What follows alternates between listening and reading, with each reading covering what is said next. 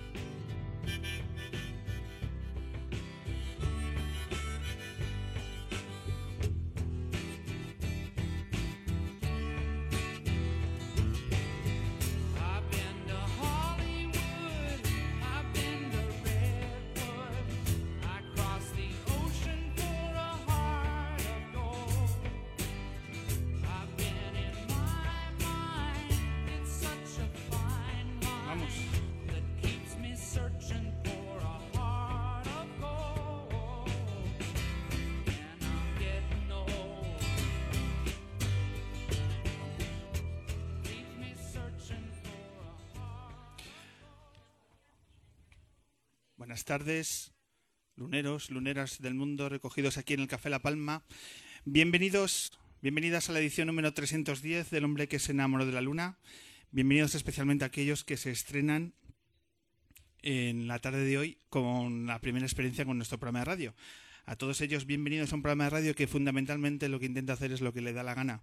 Y lo que les da la gana es invitar a gente que nos emociona, que admiramos, a la gente, a los protagonistas del mundo de la cultura, que hay que poner un micrófono porque siempre hay que acercar la cultura a, a la ciudadanía y en este espacio maravilloso que es el Café La Palma, pues lo vamos a volver a intentar. Tres invitados eh, muy especiales para una edición especial que es la de final de año. Tendremos a la banda cordobesa de Will and the Hammond que va a abrir el programa y a dos eh, personalidades tan dispares como apasionantes que nos apetece conocer como es Bob Pop y Pepín Tre. Así que yo creo que el menú es más que interesante. Más que interesante es también que tengamos el respeto eh, que debido con nuestros invitados y con nuestros oyentes para tener el mejor sonido para nuestro podcast y eso es el tema del silencio. Así que ponemos en silencio todos nuestros dispositivos móviles, los ponemos en, en silencio, pero también a trabajar entre todos en redes sociales con el hashtag Luna310, que es el que vamos a mover en la tarde-noche de hoy. Eh, además, agradecer la colaboración de la gente de Documfy, los capos del audiovisual que nos vuelven a apoyar en esta edición, y a la gente de Headbanger, la maravillosa tienda de guitarras que está aquí en la calle La Palma, que también con su apoyo logramos hacer este programa de radio en el día de hoy. Eh, como este es el mejor estudio de radio posiblemente de Madrid y lo es porque tenemos estas luces rojas que vamos a poner y que anticipa que estamos grabando y que entonces hay que estar en silencio pero el silencio se puede romper de las mejores de las formas que es cuando tengamos que aplaudir a nuestros invitados. Y como nos falta ese puntito que siempre os digo para hacer la prueba de sonido, pues vamos a ver cuál es el talante del público de esta tarde-noche en el modo aplauso. Vamos a ver cómo de visceral, de enérgico, de, de punzante es el aplauso del público de La Palma de hoy. Un poco más. Un poquito más.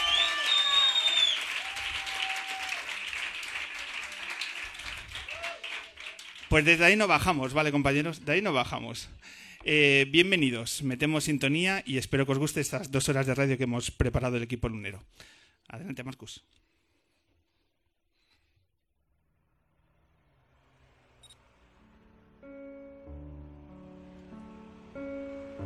El hombre que se enamoró de la hombre que se enamoró de la en directo en el Café La Palma de Madrid. Yes.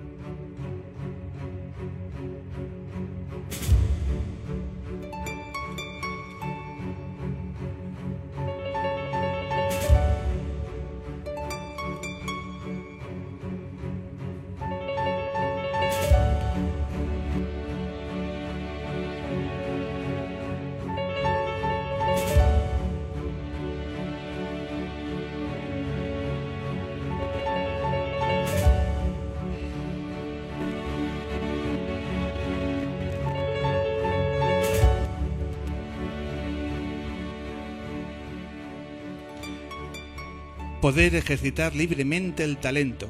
He aquí la verdadera felicidad. Michi Panero. Michi Panero, el hombre cuyas críticas televisivas para Diario 16 me dieron ganas de escribir sobre televisión. Y hoy, tantos años después, me sigo aferrando a esa frase y sigo buscando mi verdadero talento.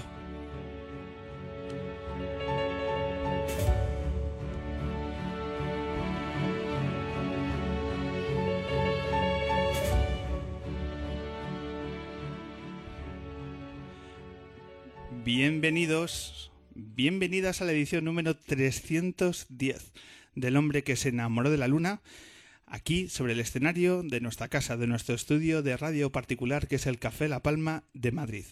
Una nueva ocasión para acercar cultura, música, radio, televisión y lo que surja.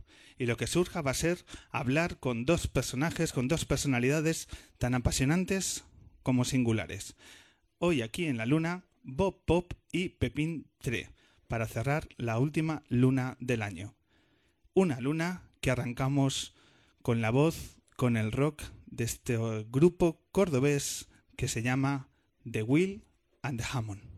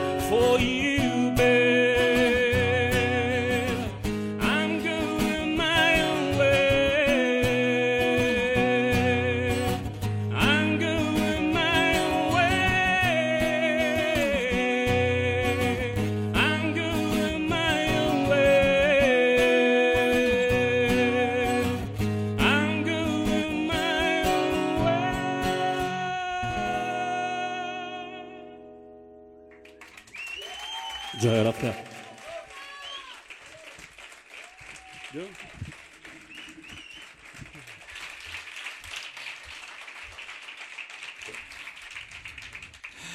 Qué gusto empezar este programa con, con este torrente de voz, con este chorro de voz que tiene Félix Espejo, voz y también letrista de The Will and the Hammond. Bienvenido a la luna, compañero. Eh, Bienvenido a un programa que teníamos, escuchamos el disco Gooden, eh, vuestro segundo disco largo, hace un, un tiempo, cuando ya pronto... de- después- no quiero taparlo. ¿No quieres taparlo? Aquí no quieres tapar, sé, cuéntanos. alto. ¿Quién te acompaña? ¿Qué te acompaña? Alfonso Bujella, que es Hola, nuestro guitarrista. Que a los guitarristas también se les aplaude, compañeros. Hombre, por supuesto. Muchas gracias.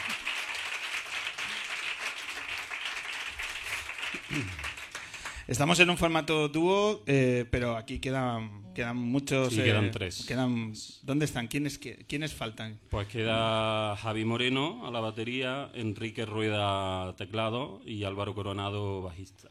¿Y dónde están? Pues están en, bueno, dos están en Córdoba, otro está por ahí perdido, de Está entre medio Córdoba y Madrid, camino. no me deja medio camino. Mira, ahí están. Están todos muy guapos. Estoy muy guapo, todos, todos, todos alineados. Esto es un- una de las primeras cosas que hay que conocer de Will and the Hammond, que estamos hablando de una banda de rock eh, cordobesa con, con un sonido que yo, eh, cuando en el primer acercamiento a vuestra banda, yo no sé si ya el, el propio nombre de la banda, que también es llamativo, ya es una declaración de intenciones, porque esto es una a banda de los 70. Y, y va por ahí los tiros cuando te acercas, es un poco esa primera declaración de intenciones de que el sonido de La- vuestras canciones van por ahí. La verdad es que creo que es mucho más simple. Tú te metes a trabajar en el local y van saliendo, van saliendo cosas. Y tampoco te metes con un objetivo diciendo quiero hacer canciones de esta forma o quiero sonar así, sino que ha confluido de esta forma y, y ahí está. Y el nombre, pues, porque algún nombre de que poner, ¿no? Tenemos que llamar, ¿no? El nombre se ha quedado, se ha quedado bien. Eh, vamos a hablar del disco, pero también vamos a remontarnos a, en el comienzo, porque esto de tener un disco de, de tan bien producido como lo que vamos a hablar, pero esto no es fruto de la casualidad, sino de mucho trabajo. Vosotros arrancáis en el año 2011. ¿Cómo arranca esta, esta aventura? Bueno, en realidad 2009 eh, empezamos a, a, a gestar el, el germen del grupo en el, en el local. Poco a poco se van uniendo los componentes y, y luego ya en el 2012 es cuando sacamos nuestro primer, nuestra primera demo y se suceden una serie de concursos y, mm, de presentaciones que van muy bien y que conllevan al 2014 a sacar el, el primer disco.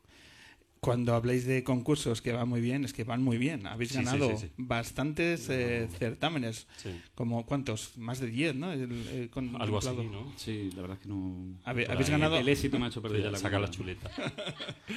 eh, habéis ganado más de lo que habéis perdido, ¿no? Porque madre mía, qué bueno, ¿no? También se pierden, ¿eh? No, no, no, también se que pierden. eh, o sea, las derrotas no se cuentan. y, y ni te cogen ni cosas así.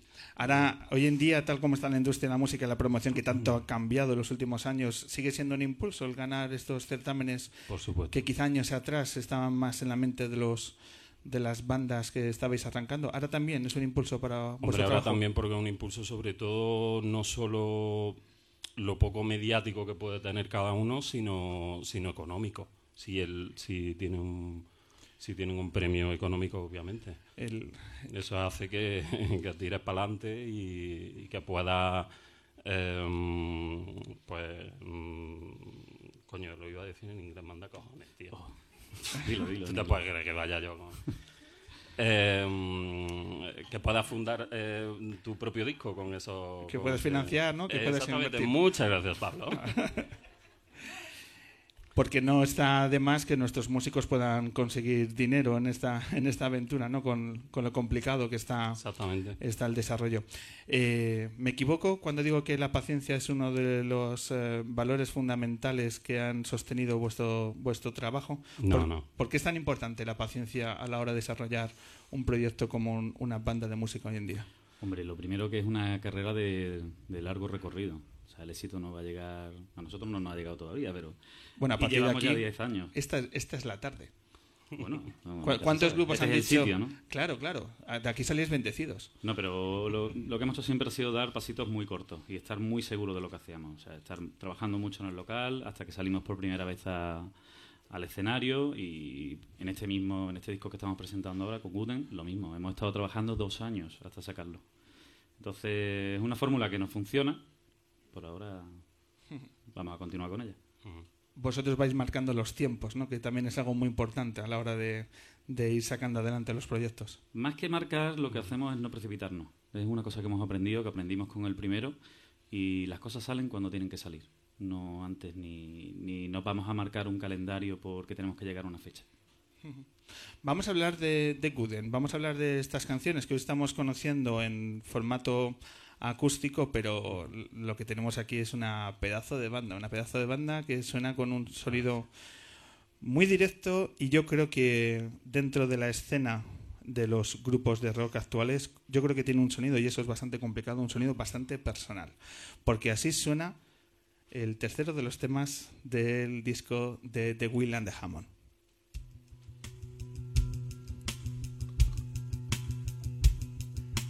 Bright shapes all Telling me to slide. Go get on, and live, leave and surface.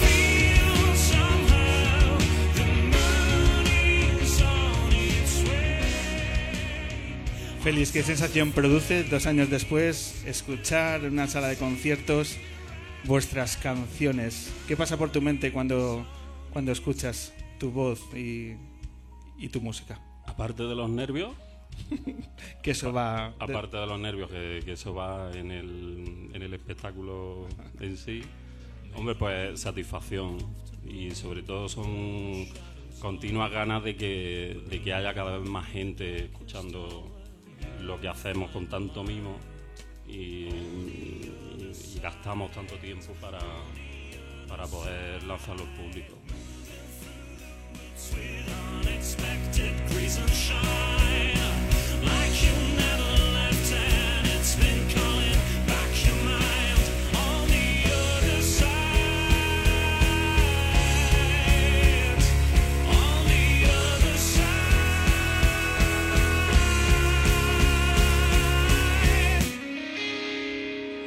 Contadnos cómo tomáis la decisión de poneros en las manos de Manuel Colmenero, productor del disco, productor de bandas tan importantes como Vetusta Morla o Eladio y los Seres Queridos, y también productor de este disco. ¿Cómo es la decisión que buscáis a la hora de poneros en manos de Manuel Colmenero?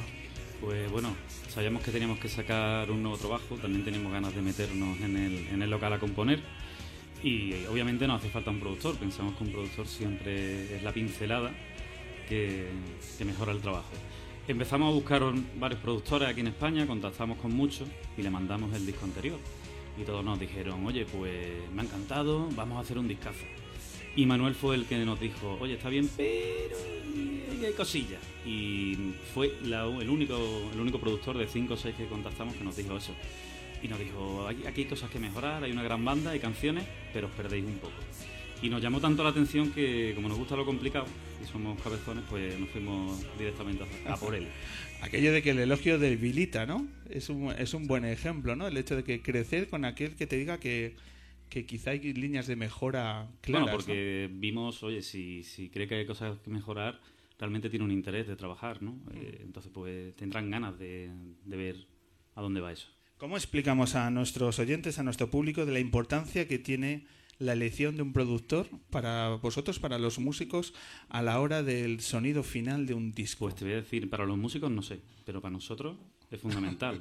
Porque somos cinco personas y componemos los cinco en el local. O sea que no hay nadie que llegue, excepto la letra que la hace Félix, no hay nadie que llegue al local con, con una partitura eh, al viento, eh, traigo un temazo. No, nos, nos metemos allí y nos peleamos un montón. Entonces, lo bueno de Manuel Cormenero, aparte de ser un gran productor, es que es psicólogo. Y eso nos ha venido de perla, porque, joder, alguien tiene que desempatar las peleas tremendas que tenemos. Eso Entonces, es. Yo lo recomiendo.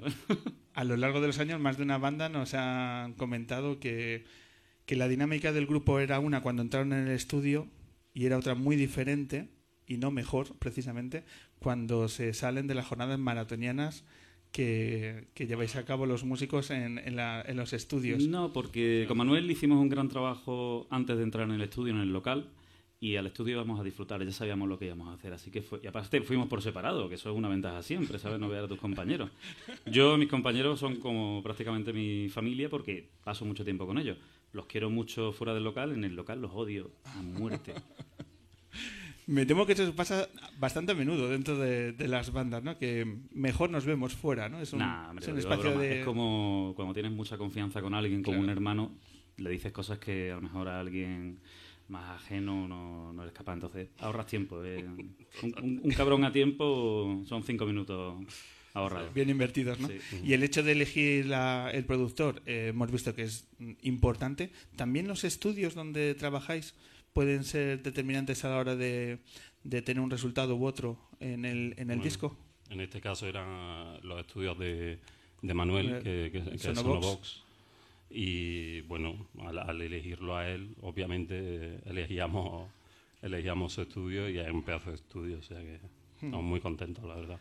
Como nuestra segunda casita aquí en, aquí en Madrid. De todas maneras, Manuel siempre dice una frase suya que dice que un- una canción mala no se va a arreglar con una buena producción, que primero hay que, te- hay que tener buenas canciones y luego ya vendrán...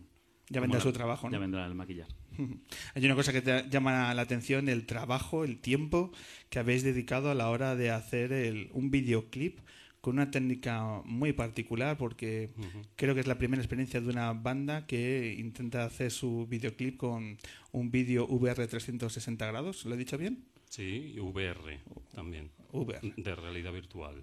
Eh, fíjate la cara de la gente, cómo se ha quedado ahora. ¿Les ves? No están entendiendo la magnitud del desafío Eh, que eh. habéis. Contadnos qué es exactamente esta técnica. No sé si conocéis las típicas gafas estas de, de realidad virtual, que te las pones y puedes mirar 360 grados a tu alrededor. Pues lo que hemos hecho es crear un videoclip generado íntegramente en ordenador, eh, que no lo han hecho mucha, mucha gente, la verdad. Eh, ni siquiera a nivel, a nivel mundial, sí, pero muy poco. O sea, la verdad. Coldplay Eh, U2 de Willem de Hammond. el, el nivel. Ese es el nivel, ese es el nivel. Y no precisamente en ese orden. ¿no? O sea, No, no, no. El orden ya que lo ponga cada uno.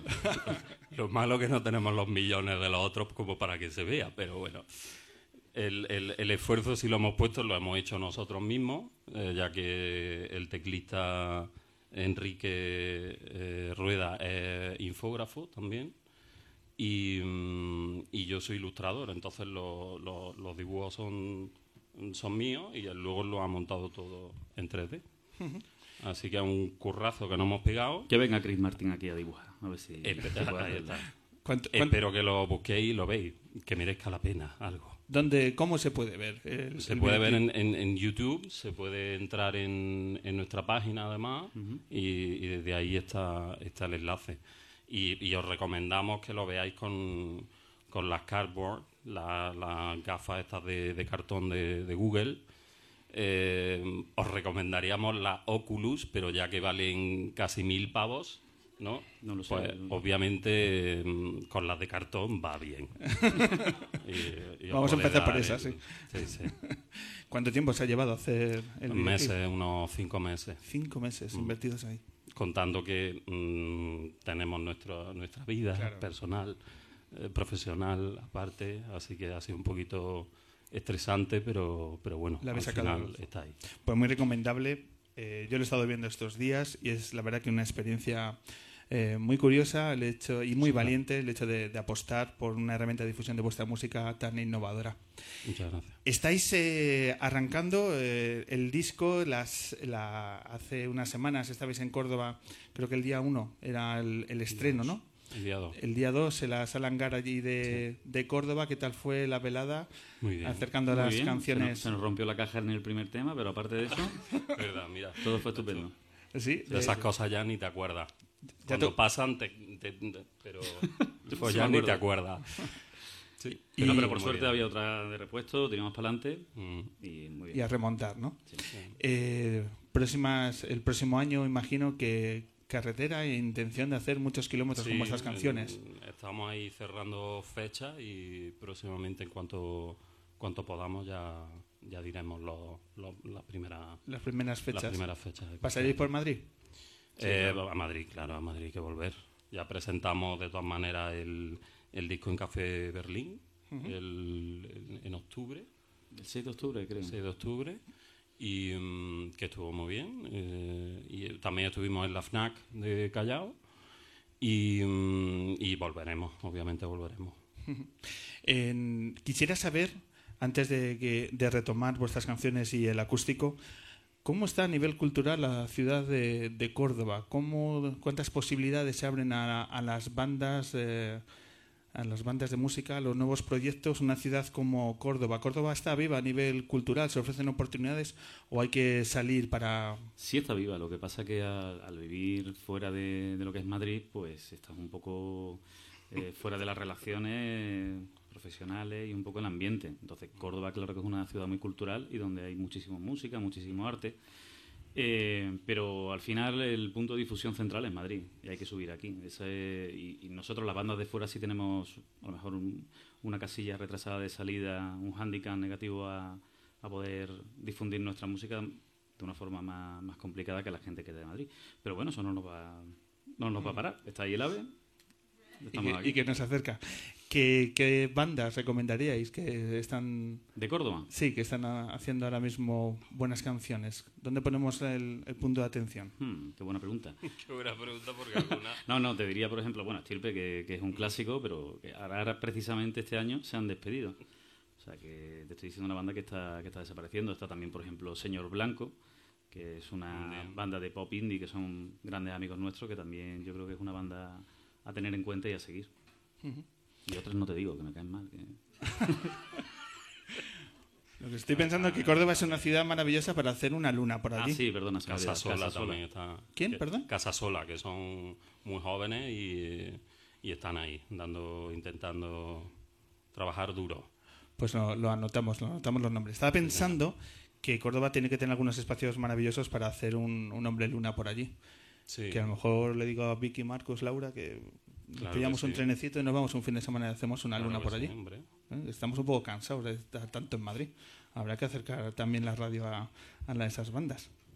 Bueno, me la apunto para el año que viene. Eh, Invitado, invitado está ahí. Pues venga, vamos a, vamos a ir tejiendo entre todos.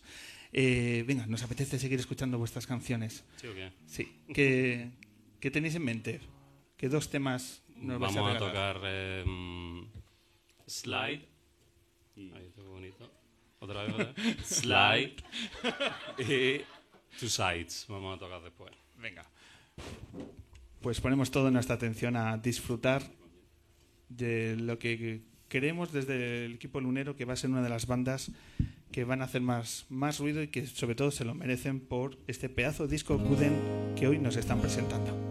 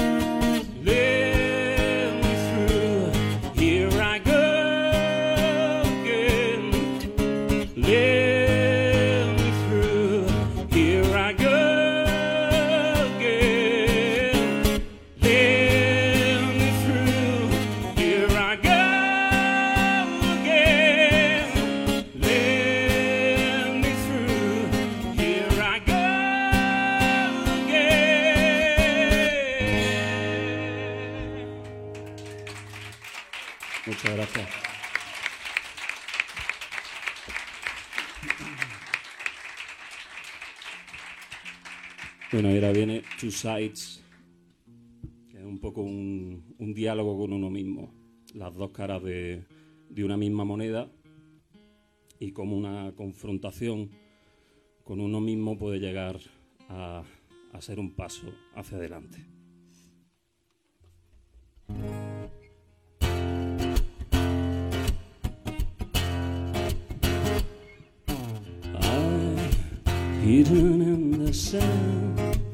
Waiting for the tide to go out, oh the tide to go out, and I see how strange you may think you are, watching from the lights up above, oh the lights up above.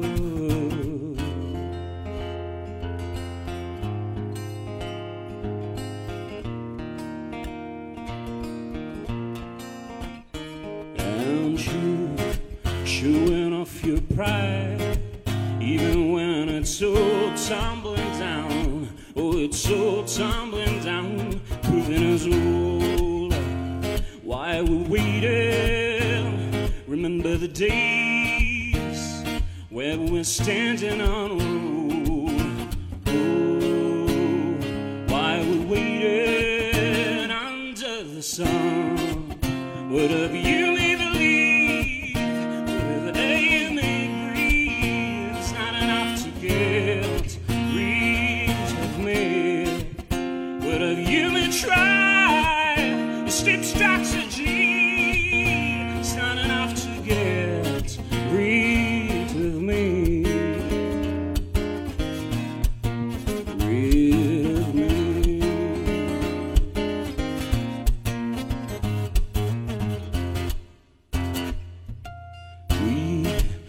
sides of the same coin, waiting to be flipped in the air.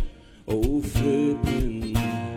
And let's see which of us is gonna make, which of us is gonna make it more sound when we hit the ground, proving us all while we're waiting.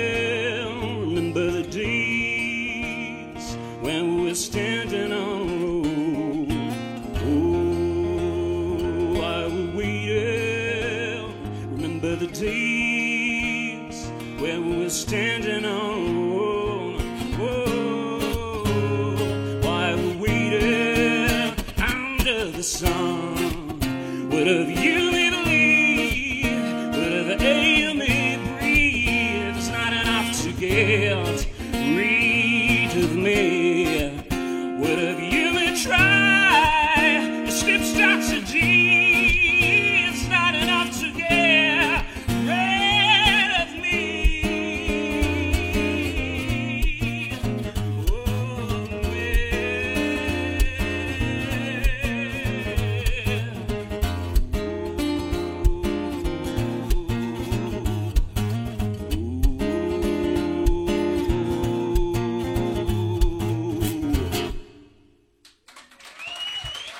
Muchísimas gracias. Muchísimas gracias de William de Hammond. A vosotros. Y a todos vosotros. Muchas gracias.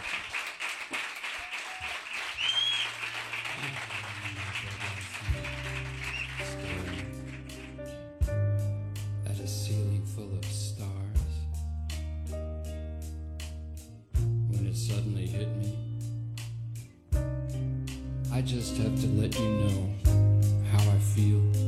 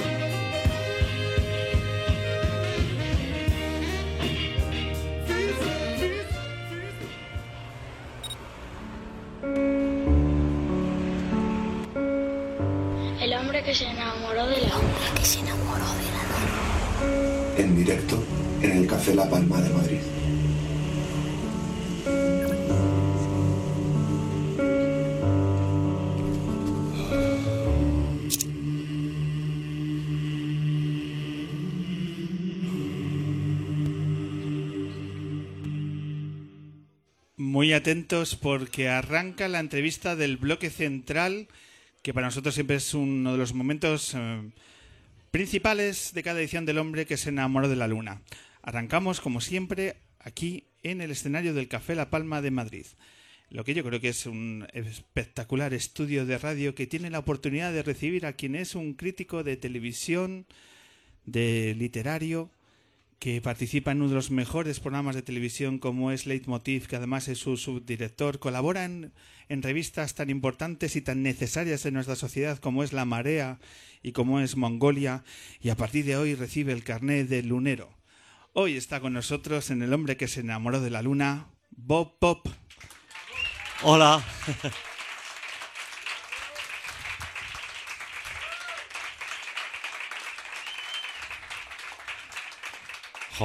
Muchas gracias. Y gracias también a los que estáis pidiendo la copa atrás haciendo mogollón de ruido. No tengo el sonido del zasca, pero es un zasca maravilloso. Eh, Roberto Bob Pop, bienvenido al hombre que se enamoró de la luna. Jo, muy bien hallado, muy contento de estar aquí. Gracias, Pablo. Ha sido un verdadero placer que hayas aceptado la, la invitación lunera porque yo creo que tenemos unos minutos de radio por delante para charlar de muchas cosas, lo que vaya surgiendo, porque esto más que una entrevista es una charla para conocer a, a una de las personas que nos ha dado momentos muy interesantes en el mundo de la televisión últimamente y que queremos hablar de televisión, de radio, de literatura y de lo que surja. Para adelante. ¿Vale? ¿Qué te parece en primer lugar, tú que eres eh, hombre de radio, qué te parece nuestro, nuestro estudio de radio? Jo, pues está muy bien. A mí me gusta mucho estar, primero, estar en una tarima, en alto, sobre el público, que eso siempre te da como poder. Y es agradable tener el control de la situación y luego poder que la gente pueda beber mientras se escucha siempre hace que todo funcione mejor. Son más agradecidos, están más abiertos a cualquier experiencia nueva, todo es bien. Aplaude más rápido. Que se chucen como botas y disfruten. Recuerdo una vez que en una entrevista aquí en, eh, con David Trueba Sí. me dijo, oye, tú tienes la enorme oportunidad de hacer tu programa de radio bebiendo alcohol. Es que eso ya no se puede hacer casi nunca. Bueno, ya en televisión no se puede beber alcohol o no se puede confesar que se bebe alcohol. Claro. Hay presentadoras míticas que hacían programas de televisión con una taza que suponía que tenía té y van de whisky hasta arriba, pero nunca lo confesaron. Nunca lo confesaron. No. Ni se puede decir los Ni nombres. te voy a decir quién es porque sería feísimo por mi parte. en esas, Yo soy un caballero, Pablo. Ante todo. En, en- en esas tazas. Bueno, que ante haces- todo no. O sea, soy otras cosas antes que caballero. Es una forma de hablar. en esas tazas que utilizáis ahí los light eh, shows, eh, light night. eh, Solo hay agua. Solo hay agua. Solo hay agua mineral. Se confirma. Tristísimo. Es muy triste, pero es así. En uno de los, eh, estamos- estos días preparando la entrevista digo, vamos a ver, puntos en común entre ese pedazo de programa que es Leitmotiv Sí. y El Hombre Luna. Uno de ellos, la presencia de público, Que es muy importante. que es muy importante. De hecho, no, no sé vosotros, supongo que también vosotros, pero primero el programa se hace para la gente que está aquí y es lo más importante y luego, por supuesto, para la gente que lo ve en televisión o en redes. Pero si el programa no funciona para la gente que está en el plató o en el estudio, el programa no funciona. No se puede hacer nada que el público en su casa vea y la gente en el plató no. Porque entonces hay algo del contrato de, de diversión y de complicidad que se rompe y eso no es bonito. Un Leitmotiv sin público sería otra cosa muy diferente. O con público de pago y, y bocadillo y 50 euros, también sería muy triste. O sea, es guay tener un público igual que aquí, es decir, aquí el público viene porque quiere, se lo curra, llega hasta aquí, se toma algo, el, el nuestro igual. O sea, Andreu toda la vida sus programas de televisión los ha hecho con público que quiere ir y además nunca lo hemos hecho los programas en el centro. O sea, cuando estábamos en Barcelona estábamos en un polígono de la muerte y ahora estamos en Tres Cantos, que tampoco es que sea la Gran Vía. Eh, No es el centro precisamente. Exacto. ¿Cuánta, ¿Cuánta gente metéis en cada programa de Leitmotiv? Entre 150 y 170 personas. Y otro punto que tenemos en común es la música en directo. Que eso es muy importante. Ese valor que, aparte de que tengáis una banda, una super banda, Fabulosa. Dando- eh, un dirigida por el gran Pablo Novoa, que es un señor, que es un mitazo. ese músculo que ofrece la música en directo, Sí. que es, es impagable. Aparte, muchos de los invitados son músicos que se les ofrece una oportunidad en uno de los programas más importantes de nuestra televisión. Qué huérfana está nuestra televisión de música. Bueno, es que hay gente que dice saber mucho de televisión, que lo que asegura es que un programa de televisión, en cuanto entra la música en directo, la audiencia desaparece, se escapa, la curva se jode y ahí deja a todo el mundo de verte. Yo creo que, que eso en realidad lo cuenta gente que no ha cuidado la música en televisión. Durante una época la música en televisión se convirtió en música enlatada, cutre, fea, eh, o programas de José Luis Moreno, que es lo mismo que acabo de decir. Eh, valga la redundancia, pero música en directo de verdad, cuando se hace de verdad y cuando se hace desde el punto de vista televisivo, es decir, no es soltar a tres pobres muchachos con su instrumento y su voz, ponerles una cámara y, y arreglar para la escuela, sino es una gente en el control de realización con mucho cuidado, cuidando muchísimo la puesta en escena, tratando con mucho mimo esa actuación y convirtiéndolo en un elemento televisivo más. Entonces, la música en ese caso es algo vivo, súper emocionante y es espectáculo. O sea, no es que haga, no somos una ONG, hacemos espectáculo televisivo y la música en directo forma parte de ese espectáculo televisivo. Lleváis la música porque os creéis que es un contenido tan válido como cualquier otro. Eh, de hecho, muchas veces es mucho más emocionante que cualquier otro contenido. ¿Y por qué esta orfandad de la música en, en nuestra televisión? Histórica, digo, no ahora, sino histórica. A ver, yo creo que también hay un elemento que no te he mencionado antes y es que hacer música en directo cuesta una pasta. Es decir, si yo tengo un presupuesto determinado para un programa de televisión, la partida, la música en directo, pues me la gasto en cocaína. Que es, O sea, yo no, pero quiero decir el señor que... ¿Quieres decir que hay programas de televisión donde la partida para cocaína es muy amplia? Yo no he dicho nada de eso. Ahora cuando tendríamos un bloque de publicidad diríamos a publicidad, pero no lo tenemos. Eh, Publicidad de una farmacéutica. Maravilloso. eh, ¿Qué te parece la televisión que se hace hoy en día? Siguiente pregunta. El, ¿Qué programas recomendarías ahora mismo? ¿Qué programa no te pierdes? El, el que hago yo porque no tengo más huevos. Y. A ver, me, me gusta mucho lo que hace Jordi Évole, respeto mucho el trabajo de Jordi Évole, me gusta mucho Salvados. Creo que. Que el intermedio, cuando trabaja desde la parte informativa y no desde la parte de humor, porque siento que últimamente en el humor en el intermedio no funciona. No entran los chistes, porque realmente la gente está más interesada en ver dónde han sacado punta de la actualidad, pero sin necesidad de chistes. Creo que está bien. Pero aparte de eso, no. mm, Yo he pasado mucho tiempo haciendo solo crítica de tele y viendo tele, y estoy muy contento de haber podido dejar de hacerlo. Ahora mismo solo hago crítica de tele para Mongolia, y estoy muy contento porque sufriría mucho más de lo que sufría antes. ¿En qué momento se ha hecho eh, la mejor televisión en este país? No lo sé porque para mí se hizo en los 80, pero probablemente es porque yo tenía una edad en la que me lo, co- me lo colaban todo. Tenías otra mirada. Claro, tenía otra mirada, era mucho más ingenuo y, y no me daba cuenta de las barbaridades que estaba vendiéndome la televisión. Puestos a soñar, si cierras los ojos y dirías, aparte del leitmotiv, ¿qué otro programa te gustaría hacer? ¿Qué formato crees que sería interesante para nuestra televisión? Aunque sea algo muy tópico, yo creo que los programas de entrevistas, y de hecho en los últimos tiempos se han revalorizado y se han revitalizado, me parece que es pura televisión, pero con gente hablando de verdad. Eso sería muy interesante. Gente que hablara de verdad en televisión de cosas que en serio les interesan. ¿Qué es hablar de verdad? Hablar como si no hubiera televisión. Casi como si fuese radio. Casi como si fuese radio, sí. Y como si no hubiera patrocinadores ni anunciantes. O sea, nos vamos a la televisión de pago entonces. Bueno, la televisión de pago tiene dueños también, ¿eh?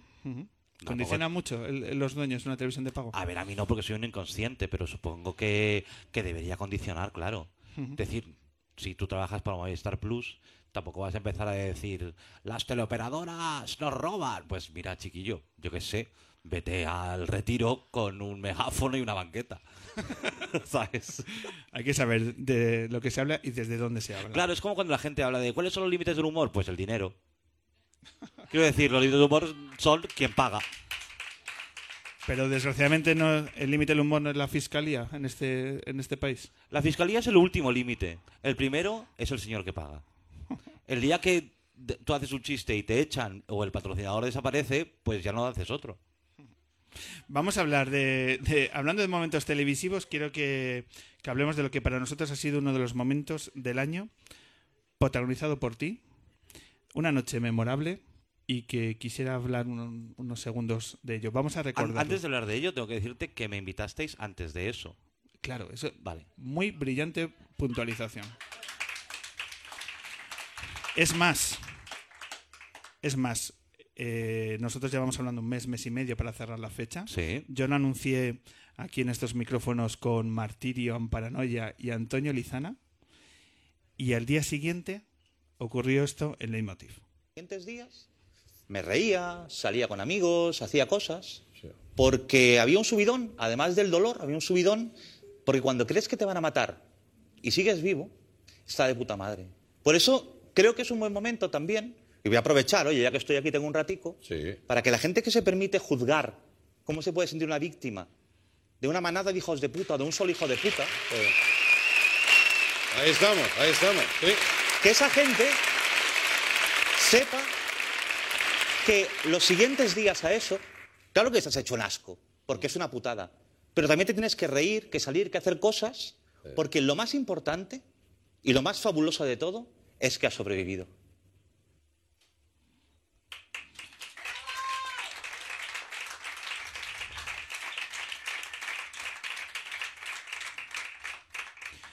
Bob, no me interesa el día antes, no me interesa el pasado, me interesa el día después a esta, a esta sección que a mucha gente nos golpeó y nos dio una punzada muy profunda en el corazón.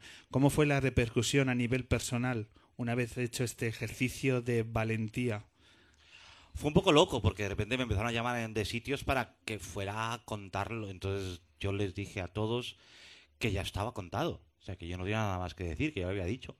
Y con, muy buena educación, una sonrisa, porque yo soy ante todo un caballero, como hemos dicho antes, les dije que no tenía nada más que contar, porque si esto lo conté donde lo conté y en el momento y en ese formato fue porque estaba en un espacio protegido, estaba con Andreu y me apetecía contarlo de esa manera, en ese momento, y ya estaba, no, no había más donde eh, rascar aquello. ¿Y tus compañeros en Petit Comité? A nivel de, de Pues muy bonitos, muy cariñosos. Claro, muchos no sabían lo que yo iba a hacer. Y se quedaron un poco muertas. Porque de repente llego, jiji, jaja, y suelto aquella hostia. Pues claro, no estaban prevenidos. Pero bueno, a ver. Ya saben que, que estas cosas. De hecho, es que es el formato de la vida. Te estás riendo un montón hasta que en un momento te patean los huevos. Bueno, pues cerramos este momento. Genial. Solo enhorabuena. Muchas gracias. Eh, quiero que sepas también que hablando de la redacción de tus compañeros y demás, estos días hemos estado eh, visitando eh, el Leitmotiv. Hemos estado por ahí. Madre mía. Mm, Hemos estado por esos pasillos, ah, charlando ¡Qué con... frío! Porque esos pasillos son heladores. Es que Tres Cantos es lo que es. Es la tundra. No, no estáis en Puerto Llano. No, No, estáis no, en no, Tres no, Cantos. estamos allí. Tendremos que ir con Rebequita, con Mañanita por los pasillos. Pues hemos estado, de una forma u otra, el equipo lunero ha estado eh, con tus compañeros, hemos estado hablando de ti con tus compañeros. Y bueno, pues hemos ha habido gente que nos ha dicho, pues yo tengo una pregunta para Bob. Y claro, ¿quién somos nosotros para no dar un micro a gente que quiere entre- que quiere acercar una, una sois- duda, una inquietud? Sois unos- gente con criterio, deberíais elegir bien. pues nada, ha habido gente que estábamos, pues nada, es que nos pusimos a charlar con ellos en, en plena sesión de maquillaje y, y bueno, como tiene un vozarrón, que un vozarrón pues, pues mejora el audio del ruido ahí de maquillaje momentos antes y ¿quieres lanzar una pregunta a Bob Pop? Pues esto nos dijeron. Hola, ¿qué tal amigos y amigas? Soy el, el Andreu, Buenafuente. Mi pregunta para Bob es la siguiente. Oye, dado que eh, estoy a tu lado y compruebo la cantidad de libros que lees por, por día o por minuto, porque es increíble, eh, yo tengo una duda. ¿Realmente los lees tú o tienes un negro en casa? Vale, hasta luego, un abrazo. Cuando una vez a Terence Moix, una, una época en la que estuvo muy prolífico como escritor, le preguntaron eso en televisión y él respondió, no, los escribo yo, yo los negros los uso para otras cosas. Yo no voy a responder lo mismo porque ya lo respondió Terence y es, sí, los leo yo porque es que tampoco tengo mucho más que hacer, ¿eh? No juego al golf, mi marido está en Barcelona mientras yo vivo en Tres Cantos, no tengo televisión, no tengo wifi en casa, ni tengo una vida social intensa, con lo cual me quedan los libros. ¿Cuántos libros puedes llegar a leer al cabo de un mes, por ejemplo? Yo qué sé, cinco, seis. Eh, Depende. quien sigue tu Instagram, lo que sigue son tus recomendaciones. Más que portadas. recomendaciones, no, en realidad yo lo, Instagram lo uso para acordarme de lo que he leído. Qué bueno. De verdad, porque hay veces que se me olvida y como yo en la marea una vez al mes hago una reseña de un libro, cuando me escribe Magda, de la, la directora de la marea, y me dice, tienes que mandarme la reseña, y digo, coño, ¿qué he leído este mes? Y entonces reviso mi Instagram y digo, ah, vale, pues voy a hablar de este que, que me leí hace una semana. Y yo lo uso para eso, o sea, no es en plan sacarme la chorra de fijar todo lo que leo, sino así me acuerdo de lo que he ido leyendo. ¿La lectura es una especie de salvavidas del día a día? Completamente. O sea, de salvavidas del día a día y de. Y es una forma también de, de vivir todo lo que, lo que no me da. Es que si viviéramos solo lo que nos pasa, realmente teníamos unas vidas y unas experiencias y un carácter súper pobre. Entonces los libros, siempre y cuando elijas regulero, ¿sabes? No te leas Pérez Reverte. Los libros te ayudan a tener como un, ¿sabes? Como un bonus track en, en un videojuego. Es decir, un libro te da vidas extras, eso está bien. ¿Pero toda literatura suma? Es decir, ¿las revistas del corazón también Pero nos la- aportan? las revistas del corazón no son literatura. ¿Qué es? La revista del corazón es lectura de consumo. Y muchas veces es publireportaje. Y m- la mayoría de las veces es ideología chunga. Entonces, no, no es literatura. Pero, por ejemplo, Pérez Reverte cree que es literatura y tampoco lo es. Almudena Grandes tampoco. Rosa Montero, Rosa Montero. Premio Nacional de algo, por favor. O sea, que aquí me golpeé muy fuerte. Pero seguro que hay gente que la venera y les parece que ha cambiado su vida. Adelante. Eh, Que la vida también puede cambiar a peor. ¿Quién es más, in- ¿Quién es más interesante, Rosa Montero o Teruel Campos? Pues depende para qué. O sea, quiero decir, para irme de copas. A ver, seguramente Rosa Montero no come carne. Porque yo he visto artículos suyos donde te pone el número de teléfono, te de animalitos, que me da mucha pereza, y solamente ella come solo acelgas. Y Terelu tiene pinta de ser omnívora. Con lo cual, si me toca irme a cenar con alguna de ellas, Terelu cantos. También te digo, también puedo cenar, tomarme la botella de vino y marcharme a casa. O sea, tampoco tengo por qué hablar. Si paga ella, quiero decir, yo soy una persona muy práctica. Tampoco ceno yo gratis todos los días. Tampoco me viene mal. ¿Sabes que nos han estado hablando de tus cenas cuando hemos estado en... ¿De mis visitan- cenas? Sí, sí, de, Joder. de cómo es ir a cenar contigo. Eso no lo ha comentado un compañero tuyo de redacción, de Pero ve- programa. vestido. Mejor lo escuchamos, ¿vale? Mejor, sí. Hola, soy Berto Romero, el humorista, no el científico. Y mm, una de las cosas que más me gusta hacer con Bob es eh, tener una reunión de señoras, donde él me lleva pues, a sitios donde hacen brunch, donde hacen buenos cócteles y me lleva a comer de, de señora. Y lo hago menos de lo que querría porque me cuesta un poco quedar con él, pero tengo pendiente una. Y me gustaría, de cara a la próxima que hagamos, preguntarle a Bob ¿Qué es lo principal que debe tener una señora de bien para, para ir a hacer este tipo de reuniones? Consejo específico, seguro que lo sabe. Resistencia al dry martini. Una buena señora, cuando va a tomar el aperitivo con amigas antes de comer, tiene que aguantar tres dry martinis antes de la comida. Tres. Sin. Eh, Dorothy Parker dice una cosa maravillosa que es como en el, en el, pri- el primer dry martini estoy, estoy fenomenal, tal. El segundo dry martini estoy debajo de la mesa. Y el tercero estoy entre las piernas del comensal que está enfrente de mí en la mesa. Una señora, como Berto, como yo, cuando vamos a hacer comida de señoras, tienen que aguantar los tres dry martinis enteras y ser capaces de leer el menú. A lo mejor ya pronunciar el plato no hace falta. Pero si podemos señalar con el dedito, estamos bien. ¿Quiénes vais a, esa- a esas comidas de señoras? Berto y yo. Esto es una cosa que Es un hemos. espacio- so- es un espacio solo para nosotros. Nosotros hemos institucionalizado esto. Entonces, los viernes que yo estoy en Barcelona, porque yo el programa lo hacemos de lunes a jueves, los, muchos viernes, Berto y yo quedamos por mm, eso para comer y los dos solos tenemos comida de señoras. Y hablamos de nuestras cosas y, y ya a la hora de recoger a los niños del colegio, ya se va Berto y recoge a sus hijos, les quiere mucho más cuando va a buscarlos después, Después de de nuestras una- comidas. Es mucho más cariñoso con sus hijos. Y es más paciente con ellos en el parque. También es verdad que a veces los niños le despiertan, papá, papá. Porque está en el banco un poquito cocido. Te puedo. Has hablado de esta dualidad de, de Madrid-Barcelona, de, Sí. de Tres Cantos. Tu casa está en Barcelona. Mi casa está en Barcelona. Tu chalet está en Tres Cantos. No, chalet no, Más o perdóname. menos. Forma de hablar, forma de hablar. Tengo un, pi- segunda. un pisito ¿Qué tal, modesto. ¿Qué tal se vive en Tres Cantos?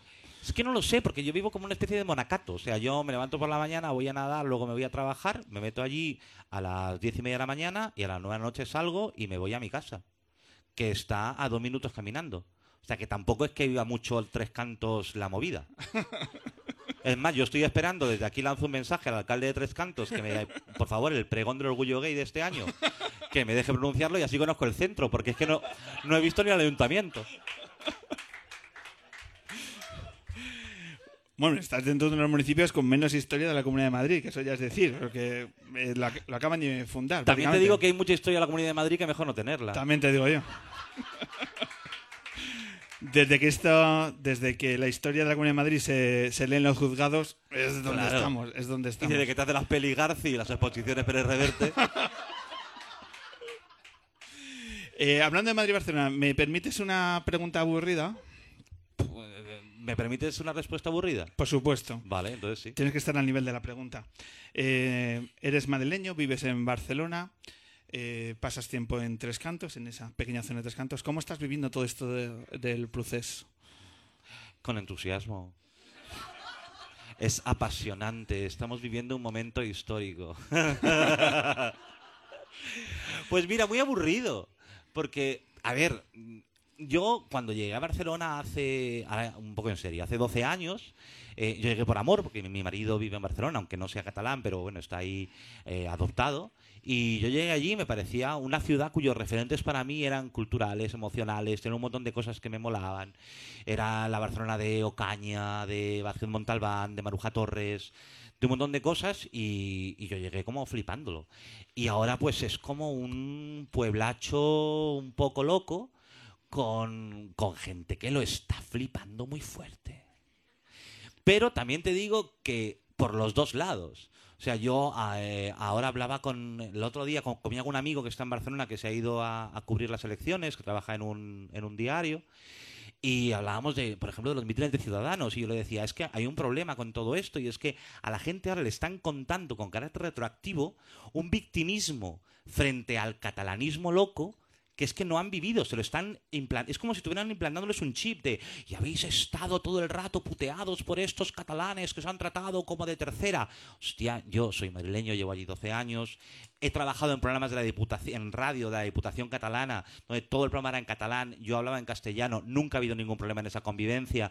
Es decir, que ni por un lado ni por un otro, eh, esto está todo, esto de se ha roto la convivencia. A ver, yo, mi convivencia con la gente que conozco, que es más o menos sensata, no se ha roto. ¿Que haya gente que se le ha ido? Pues sí, probablemente, pero es como si mañana en Almería, yo qué sé, montar una cosa muy gorda. O unos encierros muy populares, pues habrá gente que se le suba a la cabeza, pero no lo sé, yo lo estoy viviendo con bastante tranquilidad. Eh, a mi alrededor también veo bastante tranquilidad y luego veo gente como que se, des- se desespera, pero también se desesperaría si no se hubiera por poner un programa a la lavadora, ¿eh? ¿Cómo crees que va a acabar esta novela del proceso? Yo creo que no la voy a, yo no, no la voy a ver acabar. Esto es una tensión sexual constante, como Luz de Luna, que es un referente un poco viejuno, pero es así. Es una tensión sexual constante y mientras tanto, pues unos se tapan unas cosas, otros utilizan una cosa para otro.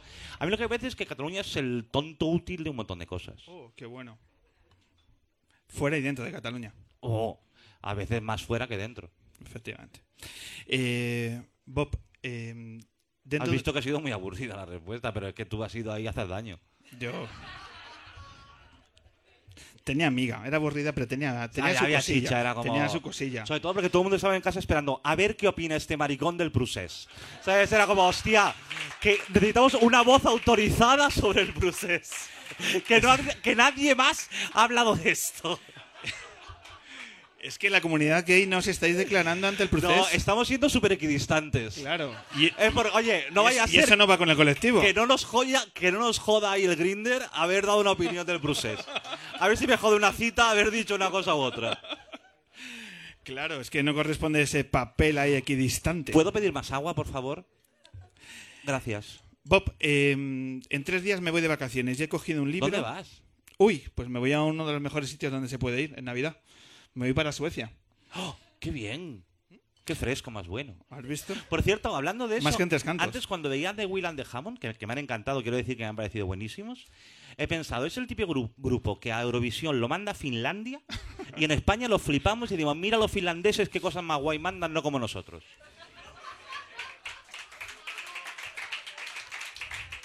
Que se me ha ocurrido, ¿eh? Mientras lo veía.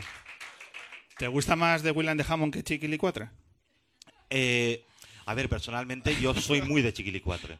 Y como hostia al sistema televisivo me pareció Fue impagable, ¿no? un chistazo.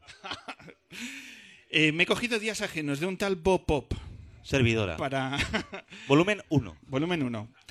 Un diario muy personal que confronta ideas, notas eh, de vivencias que vas plasmando con una cercanía. O sea, yo que lo he estado ojeando porque digo, esto, esto me lo leo yo en el bosque.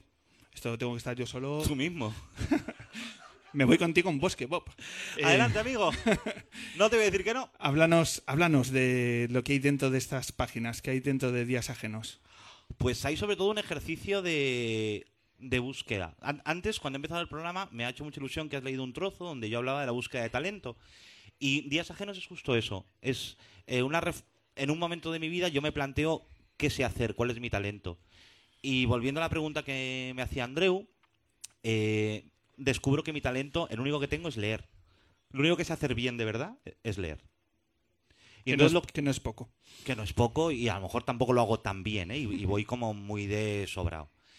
Pero descubro que lo único que sé hacer es leer y entonces lo que empiezo a plantearme es lo que hablábamos antes de los libros como un extra de vida. Y me planteo un montón de diarios de otros, de gente a la que respeto mucho, desde Pavese, Pessoa, Pizarnik, Virginia Woolf. Y cada día yo leo sus diarios y recopilo cosas de ese mismo día y lo mezclo con mi propio yo. También un poco como para diluirme en otros y para quitarme un poco de la importancia que ya no tengo, pero mucho menos frente a ellos. Y esos días ajenos, al final es una relectura de los días de otros, pero que me definen a mí, que me acaban conformando. Un ejercicio muy original, este tercer libro Sí. de- tuyo y que yo recomiendo. He estado hojeando estos días y esto es algo más que un diario. Esto deja un pozo de una de verdad de, de quién está detrás de, de Bob Pop, que yo creo que es el objetivo fundamental de esta entrevista, de conocer eh, quién, ¿Quién está detrás de Bob Pop? Es una gran cuestión. Efectivamente, y como, y como titular de la entrevista no está mal. ¿Quién está detrás de Bob Pop? José Luis Moreno. Vamos a hacer una cosa que no está en el guion. Bob, eh, Ah, como- todo lo demás estaba en el guion. Eh, todo- Qué, previs- O- qué- qué previsible eres, Pablo. O eso dicen, o eso dicen. Eh, estamos hablando del leitmotiv de la cosa que habéis estado haciendo durante estos años de televisión y eh, habéis tenido grandes colaboradores y uno de ellos está aquí en el público. Le decimos que suba y charlamos de vuestra experiencia Por en leitmotiv. favor, yo le amo. ¿A quién amas? A Pepín 3. ¿Se puede subir Pepín 3? Que sea lo que Dios quiera. ¿Dónde está?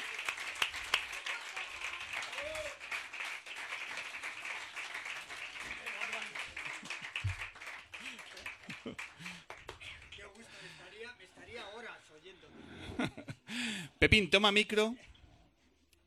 ¿Cuál era? El que tú quieras, Pepín. El otro, este.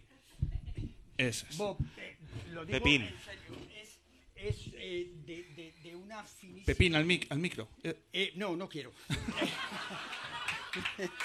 Soy un rebelde, yo necesito mirar a, a- a la persona con la que estoy hablando.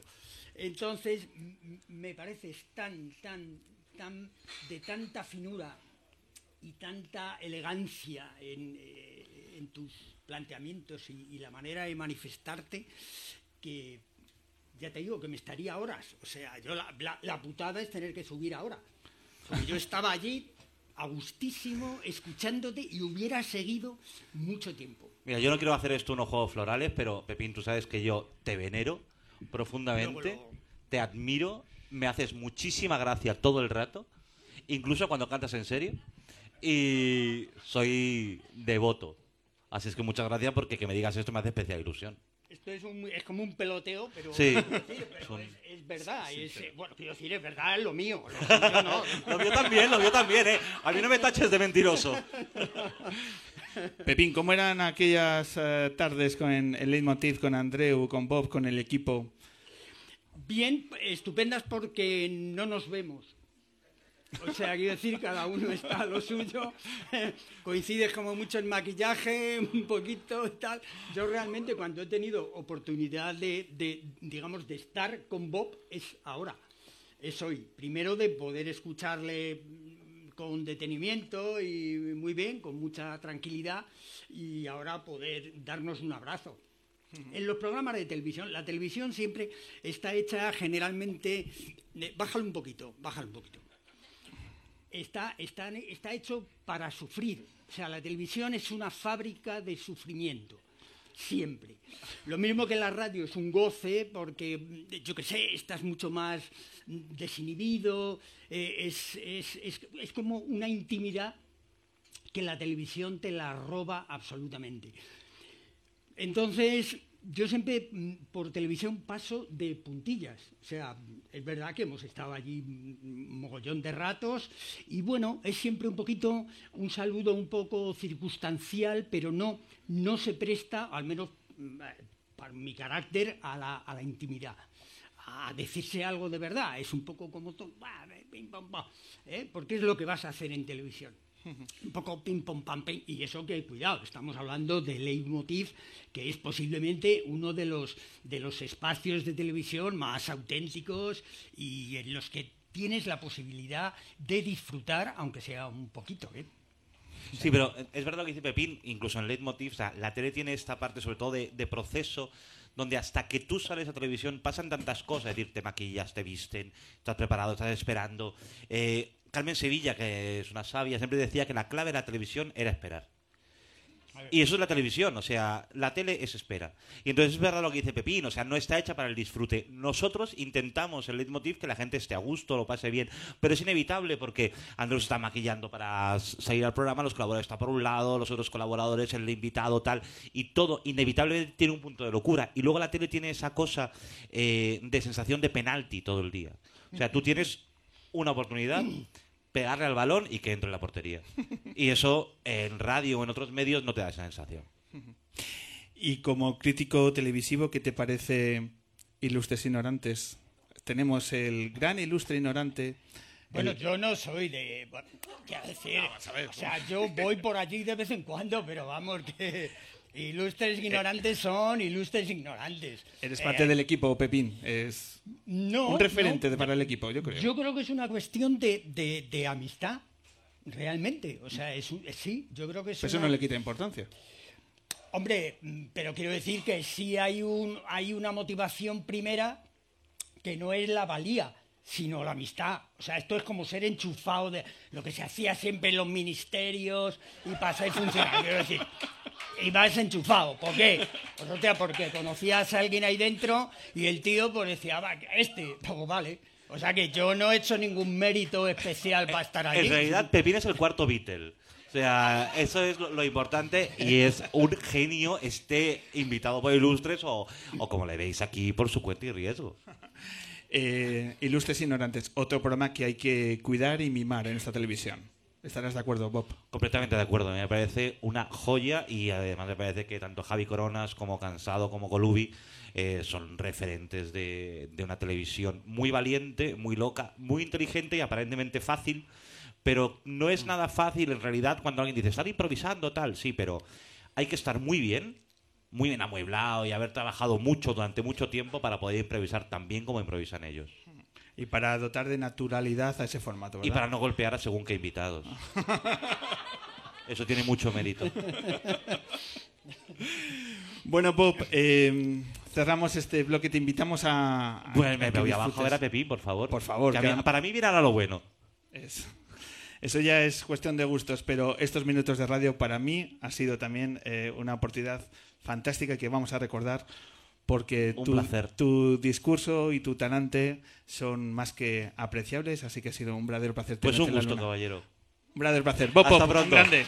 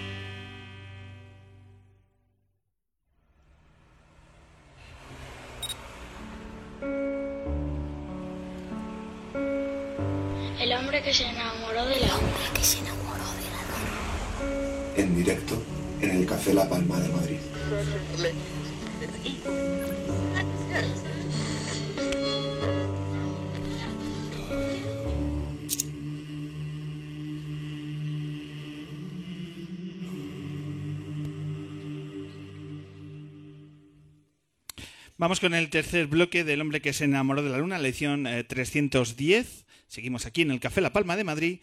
Y no os miento si os digo que esta entrevista empezó a cocinarse hace, yo creo, hace más de año y medio, cuando empezamos a, a hablar, a escribirnos y finalmente todo encaja y tenemos aquí a lo que es para, para, nosotros es un referente por muchas cosas y muchas de ellas vamos a hablar en los próximos minutos de radio.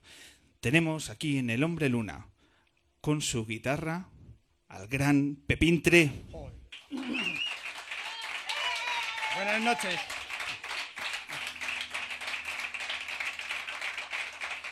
Muchas gracias, amiguitos, amiguitas.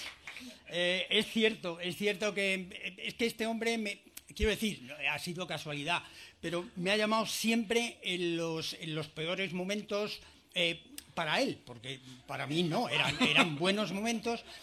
Entonces yo siempre tenía que decirle que no, no por gusto. Me acuerdo que cuando llamó la última vez yo estaba, me gusta mucho, ¿eh? subir, subir 8000 es de la cosa que, de las cosas que más me gustan.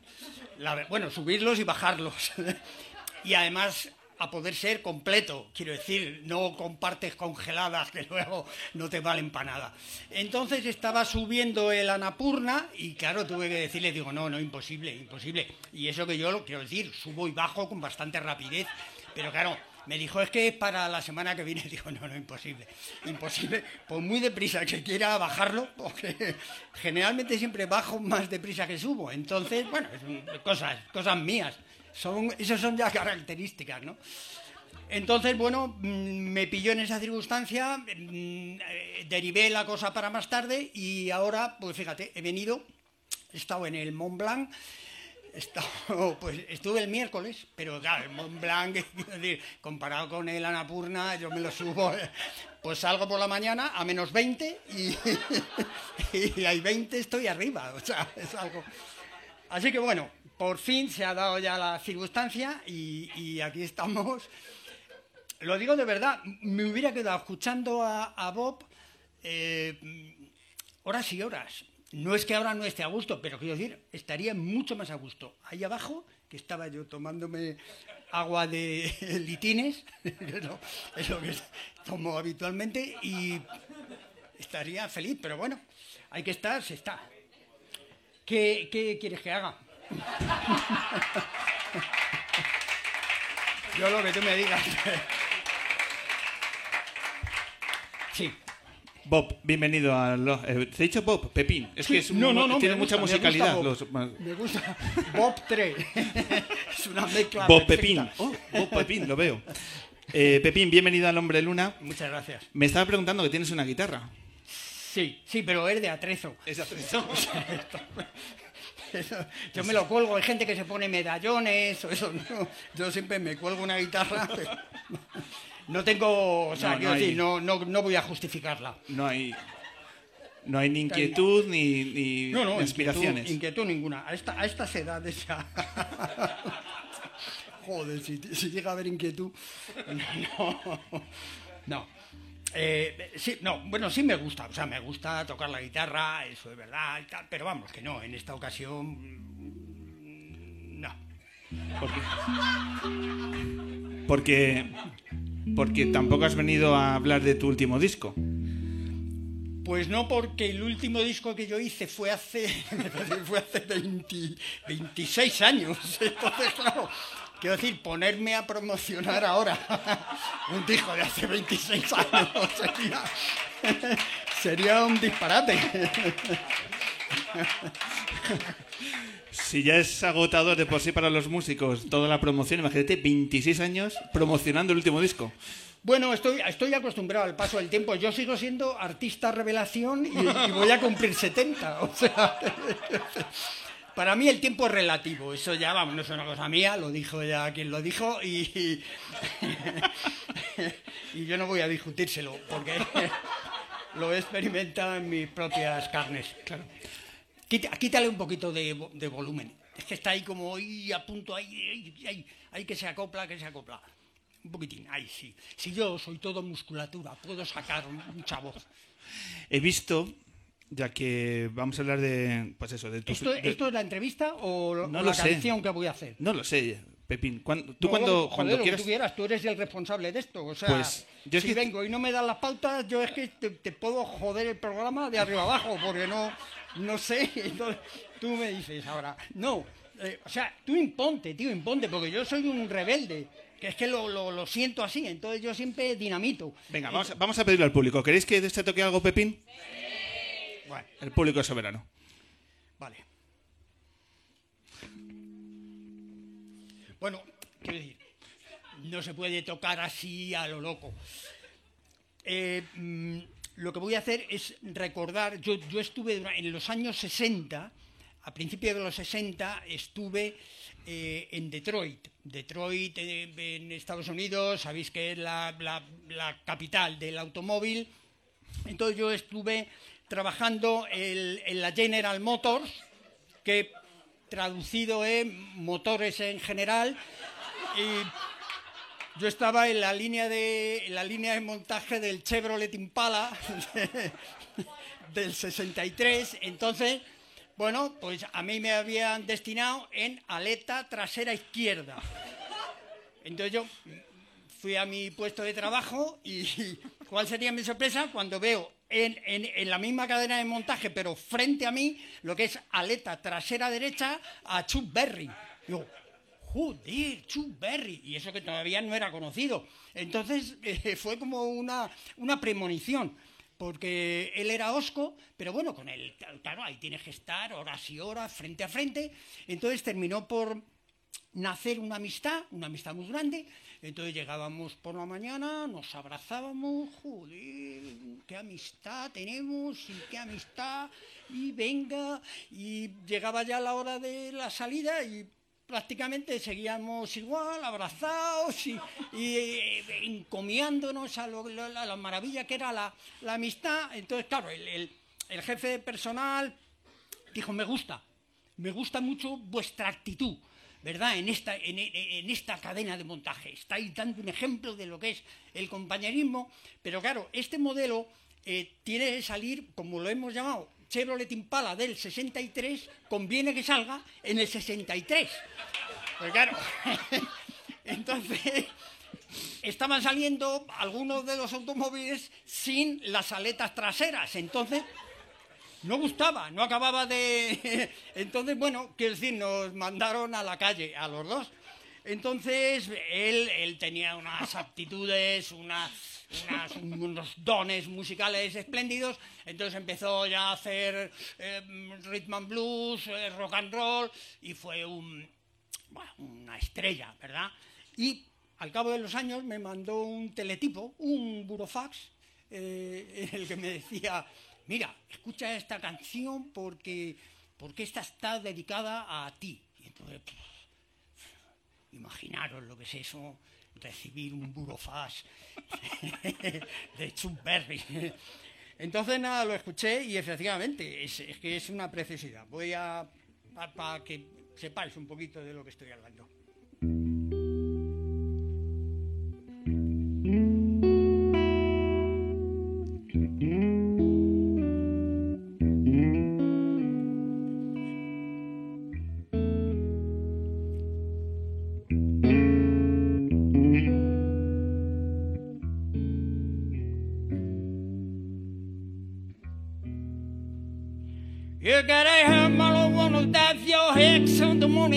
The of your plate. I.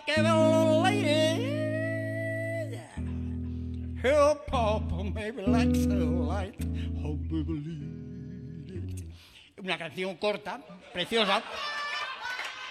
Y traducida, la traducción de esto, que es una preciosidad, era... Hay que ver qué amigos somos y que somos de lo más amigos que se puede ser dentro de una cadena de montaje. Mm, Como recuerdo nuestros abrazos. Ahí.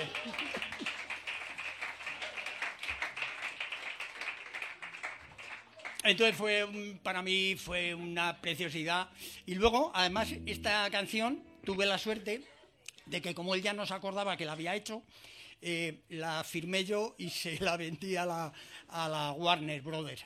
Y me dieron más de 6 millones de libras esterlinas porque ellos no dólares no tenían. Y así fue mi golpe de suerte. ¿me voy ya o, hay- o tenemos que Vete conmigo, vete conmigo. seguimos así. Vale. Un aplauso al este pedazo de tema.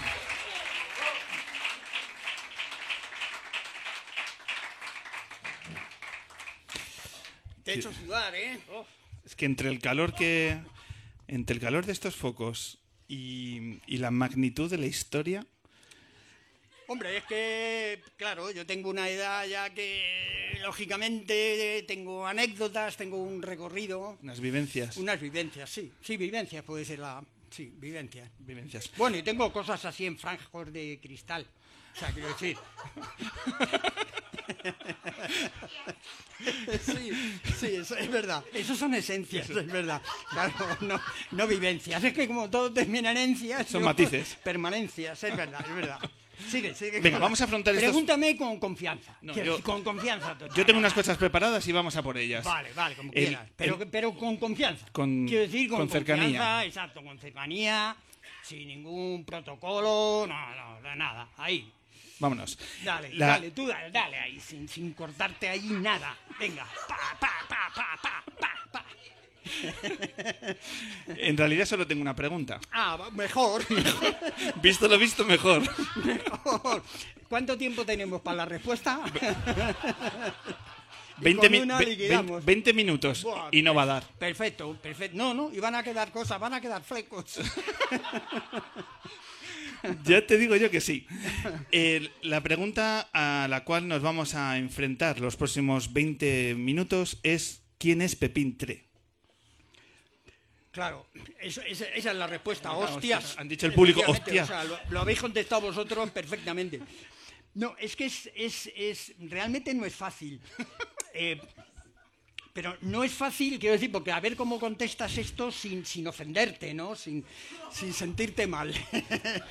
Entonces, no lo sé. Yo creo que soy.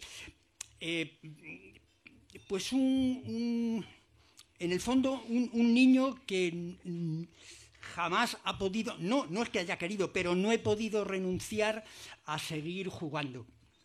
Es un juego permanente, entonces yo sé que eso no es, no es eh, positivo, es negativo, pero no he podido hacer otra cosa. O sea, eh, algo habrá, alguna carencia, ¿verdad?, en mi, en mi manera de afrontar la vida, y entonces solo me permite haz- haz- hacerlo de- con una, una esencia de juego. Yo no entiendo, no entiendo mi existencia si no es jugando. Entonces, bueno, pues vas inventándote juegos, pero básicamente es eso, es, es jugar. Es un niño que se sube a Bueno, un niño, o sea, un niño, quiero decir, de espíritu. Tengo, no, pero quiero decir, un niño con pelos en los huevos, canas, canas, canas, ya canas, que eso los niños habitualmente no lo tienen, a no ser que sean los mandingas. Los mandingas, sí, los mandingas son un- es una, una tribu y es así.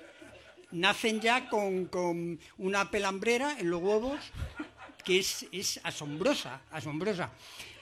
Luego es al revés, se les cae con el tiempo y se quedan los huevos limpios. Y sin embargo, eh, para el- los occidentales, de alguna manera, es, el, el proceso es inverso. Esto es un ejemplo más de que la... Siempre se aprende algo, ¿verdad? No, es que las radios son imágenes, entonces esto es una imagen más. Efectivamente. Yo he sido un niño de radio absolutamente. Eso tengo que decirlo. Yo la, la- la televisión, explicaba antes cuando hablaba con Bob, quizá un poco esa falta de empatía que yo tengo con la televisión, y supongo que será mutua la televisión conmigo. Entonces es, es porque yo nunca he sido, he sido un, un niño de televisión. En mi casa no había, o sea, entró la televisión, pero muy tarde. Yo tenía, me parece, 17, 18 años. A esas edades no estás para la televisión, no me jodas. O sea, tú lo que haces es irte de casa inmediatamente. Entonces no tuve oportunidad de, de, de disfrutar o de sufrir la, la televisión. Entonces yo era la radio y la radio para mí sigue siendo algo que tiene un encanto especial, tal vez por eso, porque te permite imaginar. La televisión te lo da un poco todo hecho, ¿no? Es todo, la imagen se apodera de todo y, y se pierden muchas cosas, ¿no? En cambio la radio no, la radio es, entra todo aquí y es tu cabeza la que tiene que ir armando el puzzle para ponerle las imágenes que tú consideres, ¿no? Con lo cual es también un ejercicio de, de eso, de, de- de imaginar. Y a la vez es un juego. Entonces, claro. Es un espacio absolutamente mm, mágico. Yo creo que ese punto de pausa que no tiene la televisión es algo que nunca van a poder conseguir. Esta quietud que tiene, que tiene la radio, por lo menos la televisión que se está haciendo ahora mismo, y que hay que reivindicar también espacios de, de radio que tengan ese punto de pausa, porque tampoco toda la radio es, eh, está hecha con una factura eh, perfecta, pero bueno, más allá de eso, estamos hablando eh, que quizás en tu biografía hay un punto de inflexión que es la primera que te subes a un escenario. ¿Cuándo es la primera vez que te reconviertes en Pepín Tre, que tomas el nombre de... ¿Es verdad? ¿De un Citroën? ¿Todo esto viene de una marca de coches? El TRE, sí. El TRE. Era el Citroën AX TRE. Y entonces dije, ah, pues mira, eso a mí como apellido me viene, me viene muy bien. Me viene muy bien. Entonces sí, se lo añadí al Pepín porque tengo ascendencia asturiana por parte de madre y allí pues todo es pequeñito. O sea, si a mí me llaman Pepín es por el tamaño, no es por otra cosa. Entonces era siempre, siempre Pepín, Pedrín, Luisín y bueno, pues ¿Qué te llevó a subir a un escenario? ¿Con qué edad te subes por primera vez a un escenario? Pues eh, yo creo que los siete, ocho años, con, estudiando con las monjas, bueno, estudiando, yendo a un colegio de monjas, porque mis padres siempre han tenido ideas muy buenas, muy buenas, muy buenas. O sea, Un referente. Sí, sí, sí, eran iluminados, de alguna manera eran iluminados. Me dijeron, pues mira, este niño, dijo mi madre, ¿qué, qué años tiene? Porque ella no lo sabía, y dijo mi padre, dice, pues debe tener alrededor de los seis años. "Ah, pues vamos a llevarle a un colegio de monjas. Y entonces eran unas monjas de estas que llevaban esta toca, que era como una mariposa. Era así horizontal y bueno, eran impresionantes, impresionantes. O sea, para un niño de seis años ver a una especie de, de- de- cosa, porque no, no tiene, morfológicamente tú no sabes cómo es su cuerpo, no tienes ni idea si realmente tienen piernas, no las tienen, porque todo eso lo llevan cubierto por una especie de caparazón oscuro. Y luego aquí arriba llevan unas alas pequeñas, pero que tampoco utilizan para sobrevolar, porque yo nunca, nunca, nunca la vi levantar el vuelo, jamás, jamás. Entonces eso, pues de, alguna manera te afecta porque ves que estás en un mundo raro, ¿verdad? De cierta rareza. Y luego además tenían una cosa que ella llamaba la palmeta, que es una cosa preciosa, preciosa, preciosa. Es como una castañuela, así una cosa que hacían chasca, chasca. Entonces eso eh, servía para dos cosas. Una, para imponer silencio, si en algún momento la, la clase se les iba de las manos, y si se les iba de las manos durante más tiempo del, del- previsto, entonces con la chasqueta te daban una hostia en el cogote, aquí así en la parte de atrás, ¡pa! Y si no, te decían que pusieras la mano así, quiero decir, todos los dedos cerrados en punta hacia arriba, y ellas te golpeaban en las yemas de los dedos y en las uñas. Con lo cual era divertidísimo. sea- Era una alegría ir al colegio brutal, brutal. Se aprendían sabias lecciones, así. Sí, efectivamente, cómo evitar a las monjas. Vete a la acera enfrente inmediatamente, así ver que vienen. Y había bastantes, además era una época en la que la- las monjas se las veía, ahora ya son casi desconocidas, porque además ya no se visten como antes, no llevan ese tipo de, no sé si es uniforme, o caparazón, no, no, no lo sé. Entonces ahora no, ahora ese tipo de monja no existe ya, o no existe, o a lo mejor el, el Papa Bonifacio, que sabes que el Papa Bonifacio fue, fue un Papa insigne, fue tremendo, el Papa Bonifacio fue tremendo.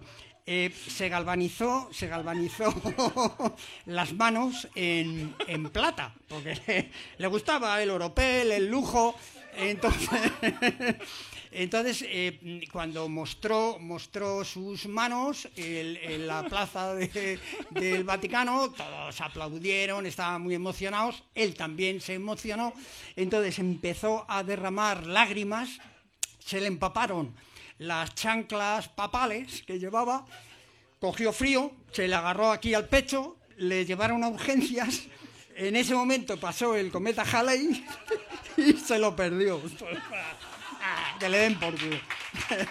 Entonces, eh, entonces, no sé qué relación tenía esto con la pregunta que tú me has hecho, pero rellenamos, tío, rellenamos tiempos. Al fin y al cabo, la, la No. radio hay que rellenarla. Pero si esto es la entrevista más fácil, aunque no lo parezca la entrevista más fácil, porque solo hay una pregunta que vamos a ir profundizando, es verdad, analizando. Es verdad, estamos en la primera, ¿no? Vale. No esperes más, que no lo hay. No, no, no, no, ni por mi parte tampoco. No.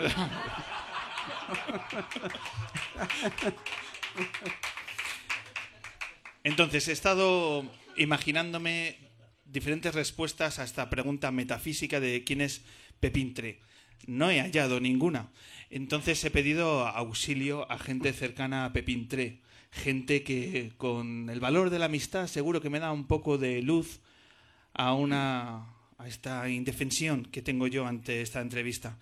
Y claro, Pepín ha sido muchas cosas en la vida. Ha sido actor, ha sido compositor, ha trabajado en zarzuelas, ha sido también analista de baloncesto en un eh, espectacular programa en, en YouTube, por cierto, tienes canal de YouTube, pero no vamos a hablar de eso, lo dejamos ahí votando que la gente entre y descubra tu canal de, canal de YouTube. Pero Hombre, sí. No, a- como tú eres Sigo, el sigo. Ahora- tú ahora yo, me voy a ahora. Habla tú, habla tú. Claro. Habla tú. Pues, Tenía que decirte un par de cosas, pero, pero bueno, no lo habla tú, no, no, no Habla tú, al fin y al cabo, a- tú eres el que llevas el programa, no te voy a andar ahora Como dice un amigo tuyo, picadito, picadito. Sí, sí, a mí es que me gusta, me gustan gusta, las cosas. eh, sí. Habla tú, habla tú. Voy a hablar yo. Hemos, hemos eh, entregado esta pregunta, a ver si nos ayuda, al gran Juanma López Iturriaga. Intentar responder a la pregunta de quién es Pepintre es como intentar saber a qué huelen las nubes. Es un personaje único en vías de extinción, como el lince ibérico, con un universo, llamémosle particular, y por otro lado necesario. Necesario, tan necesario que yo, el universo de Pepintre, esas cosas que tiene en la cabeza que no se sabe muy bien de dónde salen, yo lo haría asignatura obligatoria en, en la ESO, para que la gente sepa flipar, porque hay que flipar mucho en la vida para poder soportar eh, los momentos que nos da de vez en cuando. Bueno, no me enrollo más porque entonces pasaría a ser Pepintre. Y Pepintre es único e incomparable. Un amba, un, uy, es que sale anoche. Un abrazo, amigo. Qué bueno. Nos imaginamos la situación, eh, me han quedado dos, matemáticas y Pepintre. No, hombre, es una asignatura que- obligatoria en la ESO. Sería maravilloso. Hombre, es un poco exagerado, quiero decir, vamos, un poco, ¿no? Es absolutamente exagerado, pero, pero me ha gustado un par de... de- Joder, esto... Es que no, puedo parar, tío, no, no, puedo parar. O sea, es que... es el universo Pepín poner, 3. se caen por culo. Entonces, hay una cosa, o sea, tú decías antes, tal, es que es, que es esto, el otro, es actor, es- Eso responde solo a una cosa, que es el fracaso. Eh, el éxito tiene una, hombre, tiene ventajas, indiscutiblemente, pero tiene también una parte que no sé si es buena o es mala, pero, pero es una constante. Y es que el éxito te, te ancla, te, te engancha, te fija. ¿eh? Alejandro Sanz, quiero decir, un cantante... ta- mm, ¿Se va a poner a hacer ahora papiroflexia? Pues no, va a seguir cantando porque ahí le va bien y le va bien y le va bien. ¿Qué va a pasar? Pues que va a terminar la vida de Alejandro Sanz Dios no lo quiera, que esté muchos años en, su gloria. Y, ¿Y cómo va a terminar? Pues como cantante. O sea, seguro que no va a poner luego, no, Alejandro Sanz, que primero cantó, cantuvo y luego ya se dedicó a la papiroflexia. No. Entonces, a mí me ha pasado eso. Yo he ido haciendo música, he fracasado. Eh, cine, fracaso absoluto. Entonces, eso, quiere decir, te mueve, te impulsa por obligación, por, por supervivencia, a hacer otras cosas. Entonces, el- el- lo bueno que tiene el fracaso es eso, ¿no? Es, es que es así. Aparte, además, quiero decir, yo ahora me encuentro en, en disposición ya de por, edad y porque eh, te da un poco como si te la pica un pollo, o sea, te da igual. Que, que es eh, llegar a la excelencia, pero de lo peor. Cosas bien hechas, cada vez más, la gente hace todo bien, cantan bien, tocan bien, mm, escriben bien, o sea, es, es todo... Coño, vamos a igualar un poquito el, el- el universo, ¿no? Entonces, yo me decanto por eh, subrayar lo atroz. Entonces, bueno, eh, a la vez eso yo creo que hace que brille con más fulgor eh, el éxito de otros. Y entonces yo me siento muy bien. Pepín, ¿es verdad que has hecho el mismo espectáculo pero solo has cambiado el nombre durante los años? Sí. es cierto, es cierto. Yo cuando, siempre lo normal cuando haces así cosas en directo y tal, siempre los programadores, ¿qué? ¿Qué tal, Pepín? ¿Y qué, tal el nuevo espectáculo? Digo, bien, bien, bien, bien. Bien, eh, o sea, como contenido te va a recordar cosas. Entonces, yo lo que tengo, no, jamás, bueno, jamás he escrito ningún espectáculo, porque yo no soy de, escribir, porque además me parece que la oralidad no puede escribirse. Es, uno de los grandes fracasos que a veces tiene el teatro. Y es que se hace como literatura y luego se intenta poner en pie de una manera oral.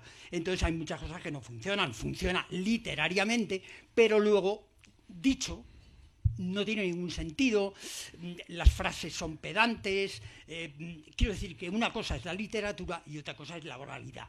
Entonces yo jamás he escrito un espectáculo porque como lo tengo que contar, lo que hago es que me lo repito veces en la cabeza a ver qué tal me suena a mí dentro, ¿eh? en el interior, en el médico este que llevo en el cerebro. Y entonces pim, pom, pim, pom, si me suena bien, ahí se queda. Entonces, a lo que iba. Eh, yo lo que hago es que tengo, eso sí lo escribo, yo tengo una lista de títulos que es eh, Viva el Coyote, Verdades como puños, El brillo del jengibre, eh, eh, El cadáver inocente, El resplandor de los pájaros. Entonces, cada vez que me llaman para ir a un teatro, una casa de cultura y tal, pues doy el título. ¿Y cómo se llama el espectáculo nuevo? Eh, el brillo del jengibre.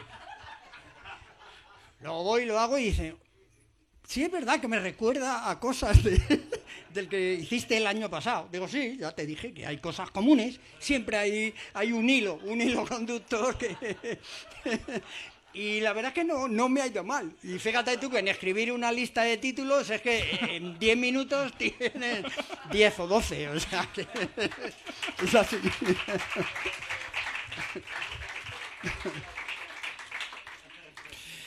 El último, la última línea por ahora de esos títulos de la última obra de teatro de No se ha hecho nada igual tiene como coprotagonista a otra, a otra persona que le hemos enfrentado al vacío, al vacío de la pregunta de quién es Pepín Tre.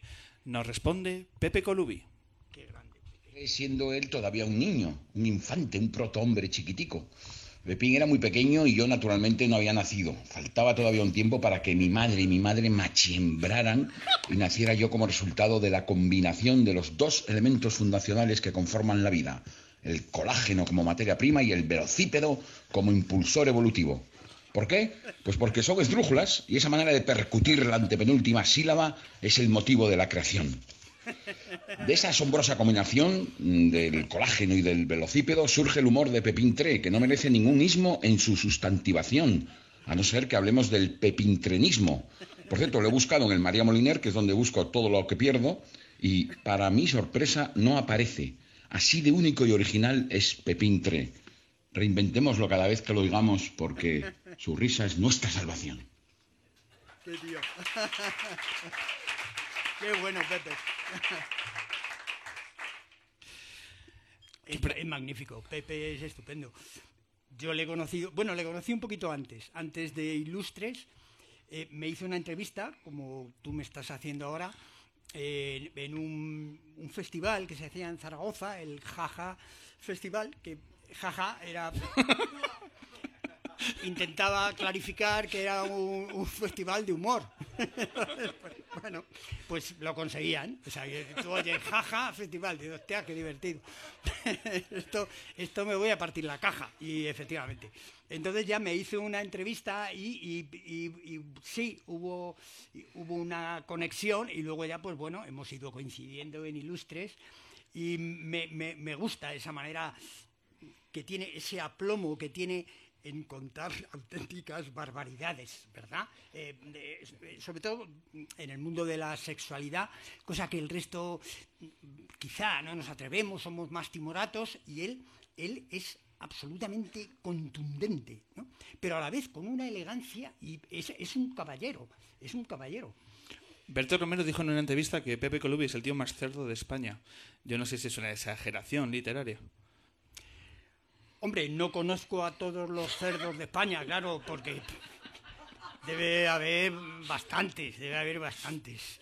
Pero sí, sí tiene categoría de ser uno, sí, sí, sí. Apunta, apunta. ¿Cómo es compartir escenario con él? Pues muy divertido porque pasa, o sea, muy divertido el previo al, al, al espectáculo, cuando estamos allí juntos, tomando una cervecita o lo que sea. Porque luego en el escenario no coincidimos. Es, es un, es un curioso espectáculo de dos personas que no están juntas nunca. o sea, él sale, hace su parte, que es una parte preciosa, porque es un viaje, un viaje, bueno, no voy a destriparlo todo, pero bueno, es un viaje real que él hizo a, estos, estas invitaciones que hacen a la, a la tercera edad, que les llevan un fin de semana a un hotel y les venden, o sea, les invitan, ellos no tienen que pagar nada, pero a cambio de eso se ven obligados a comprar lotes de embutidos, eh, pack de sartenes, colchones, eh, un sillón relax y, y luego ver la actuación, en este caso era de Luis Aguilé y Marianico el Corto. Entonces, eso es, o sea, es un derroche absoluto. y entonces él lo hizo. O sea, también Pepe, quiero decir, tiene sus cosas, ¿eh? Porque se me pone a mí como raro y tal, pero coño, un tipo que tiene la mitad de años que yo cuando hizo aquello y se va a un viaje del inserso a que le vendan colchones lo Mónaco de esto, pues hay que tener sus cosas. Y, y bueno, pues él lo va, lo, lo va comentando, proyecta unas diapositivas, muy bonito. O sea, es un espectáculo muy bonito, muy bonito dentro de lo atroz. O sea, insistimos, quiero decir, espectáculo es bueno. No, no, por supuesto los hay mejores, pero, o sea, para aburrir. Pero bueno, es lo que hay, es lo que tenemos. Y entonces luego salgo yo un poco como documento vivo de... Yo estuve también en ese viaje.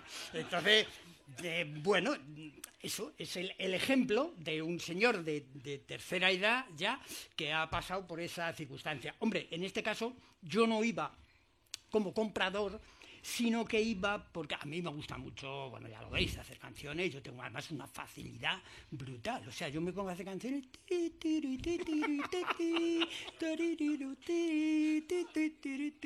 o sea, que puedo hacer de estas, puedo hacer muchísimas. Entonces tenía muchas canciones y, y dije, ah, pues se las voy a enseñar a Luis Aguilé. Entonces me fui para allá, Luis Aguilé, atento, atento, un tipo cordial. Escuchó las canciones y dice, pues mira, estas canciones te las puedes meter por el culo.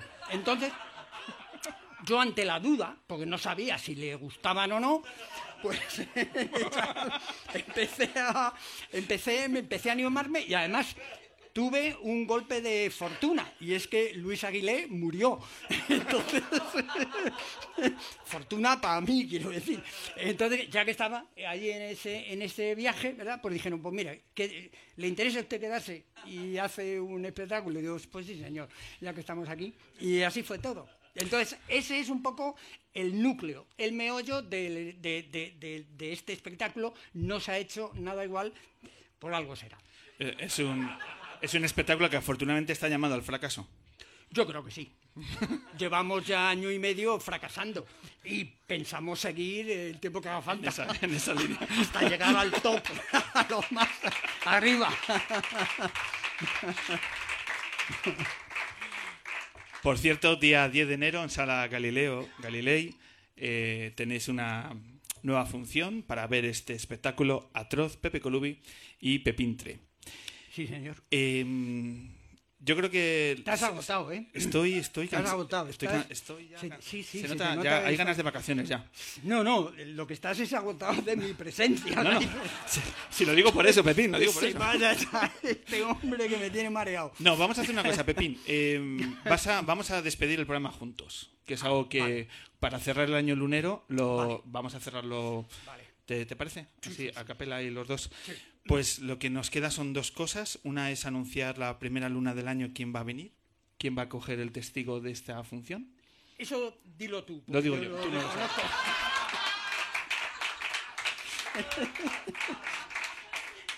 Y, y- Es que no te voy a poder ayudar, la verdad. Eh, próximo 14 de enero, primera luna del 2018. Pepín, si tienes ganas de radio, te vienes. Sea, no hace falta ni que me avises. Tú te vienes, Pablo, que hoy he venido. Pues venga, lo hacemos. ¿Vale? Sí, Venga. bueno, tampoco me comprometo. O sea, no. Es- tenemos todo el año, tenemos todo el año. ¿Sabes? Que también, por cierto, aquí somos unos expertos en el fracaso. Somos el mejor programa desconocido de radio del mundo. Que ese es un título que no, no- no lo tienen todos. Estamos ahí, Está- estamos- estamos en la misma liga, Pepín. Eh, bueno, pues eh, abrimos con el acústico de Modelo de Respuesta Polar, que es un grupo que te recomiendo, Pepín, con su nuevo disco. Luego hablaremos de música y de teatro y de psicoanálisis, quizás, porque recibimos a Andy Chango. Y vamos a cerrar el programa con dos cómicos que están haciendo una serie de vídeos que desmantelan el mundo del postureo y lo artificial que es nuestra sociedad, que son los Pantomina Full. Y tengo una ¿Qué son? adicción, Esta gente que hace vídeos Hago running desde este. 2016 y siempre he tenido en mente Nueva York. La maratón de Nueva York es, es una obsesión, la mejor maratón del mundo. Pues empecé corriendo carreras populares, pero al final necesitan metas y la meta es Nueva York. Los rascacielos, la, la Quinta Avenida, el puente de Brooklyn, el Central Park, es que es, es que es la hostia Nueva York. Es que sol- solo por ver el monumento siguiente te motivas a, a seguir corriendo, no te vas a parar. Si te quedas al Central Park, te vas a parar antes.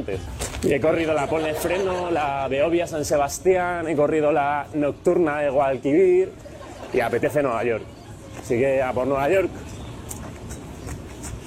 Llevamos ya 8 kilómetros y hoy está costando tirar porque hay mucha cuesta, pero, pero no nos vamos a rendir.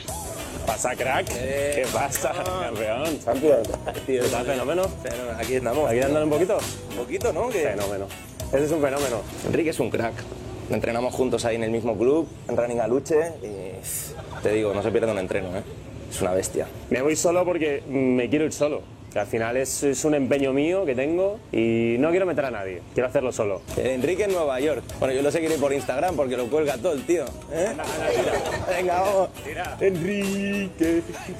Estás solo hasta que llegas allí porque luego hay muy buen rollo. Tengo yo un amigo que se echó novia en la maratón de Nueva York. Se han casado, creo, ahora. A ver, mm, tuvo una ruptura bastante jodida el chaval y estuvo, estuvo tocado, las pasó putas, pero vamos, estuvo deprimido y a los seis meses corriendo aquí otra vez. Está de puta madre ahora. Resiliencia, pues sí es una palabra con la que podría decir que me identifico. Al final soy un tío que tropiezo, me levanto, tropiezo, me levanto y tropiezo otra vez y me vuelvo a levantar otra vez. Ya te, ya te cuento, ya te cuento, tío. Vamos a hacer la hostia, ¿eh? Me cago en la Vamos. leche. Dale ahí. Venga, vamos. Jesús. Sí, Jesús. Claro que hay momentos duros. Eh, el esguince en 2017, molestias en la rótula, el talón no lo tengo fino, pero no me voy a parar por eso. Por lo menos hasta Nueva York, ¿no? Por cada dolor que me dice que pare, hay un músculo que me dice que siga. Vamos allá por Nueva York. ¿De quién me voy a acordar cuando acabe la maratón de Nueva York? De mi familia, lo primero. De Jesús, que me sacaba empujones cuando me quería quedar en casa. Y mira, de todos estos, tío, que me llamaban flipado, que decían, este va a durar dos días. Pues toma, Nueva York. De esos también.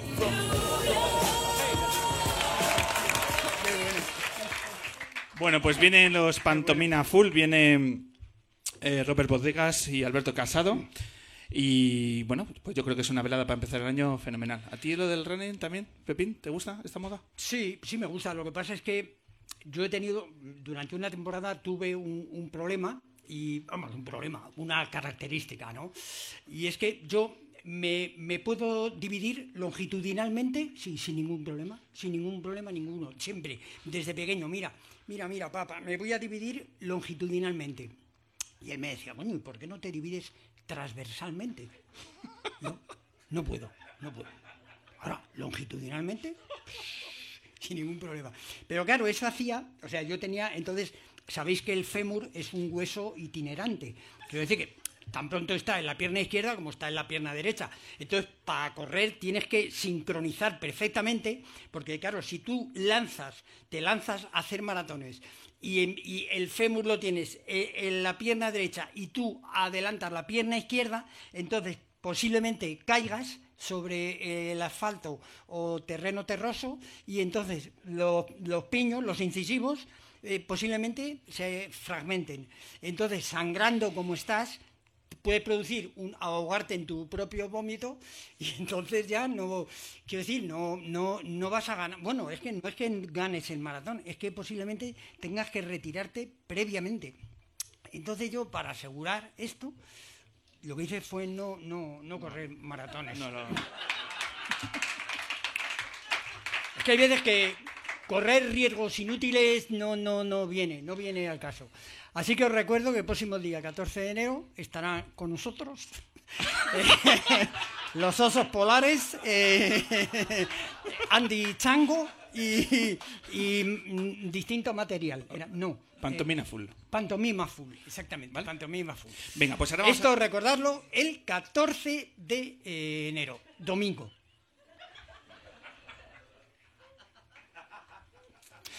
Vamos a meter la canción de cierre y ahora es un momento muy épico en el programa. Ah. ¿Vale? Es una canción que va a ir de menos a más. Sí. Y cerramos el año por todo lo alto.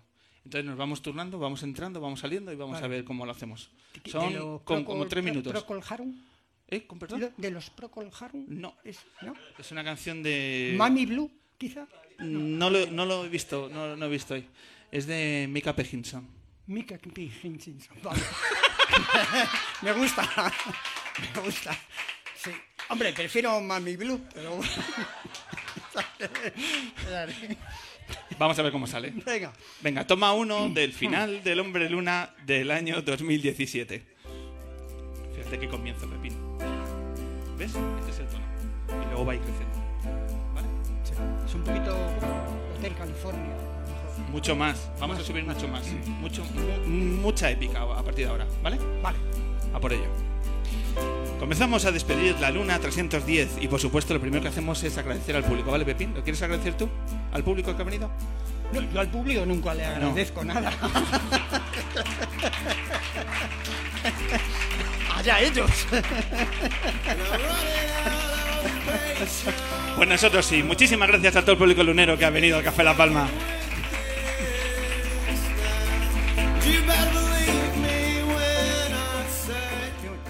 The the.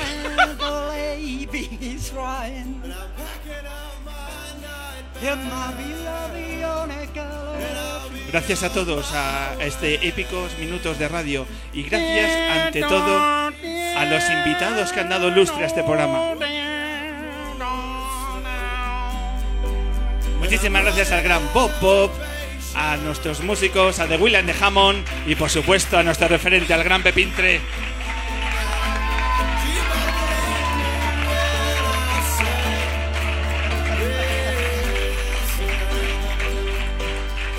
Y también ha sido un programa donde hemos tenido una lista de colaboradores que nos han ayudado a dar brillo hasta esta tarde-noche. Muchísimas gracias a Andreu Buenafuente, a Berto Romero, a Juanma López Iturriaga y a la gran Pepe Colubi.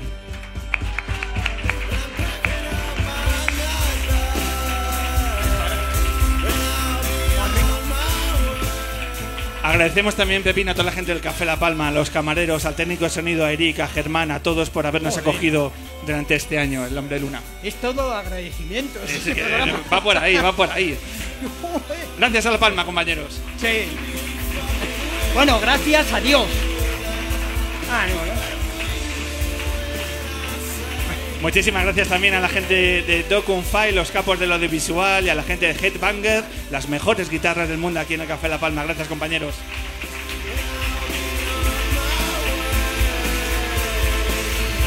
Y muchísimas gracias a mi super equipo, a Marcus en la azotea de La Palma, a Laura de la Cruz.com y a la maravillosa Vicky Cantos.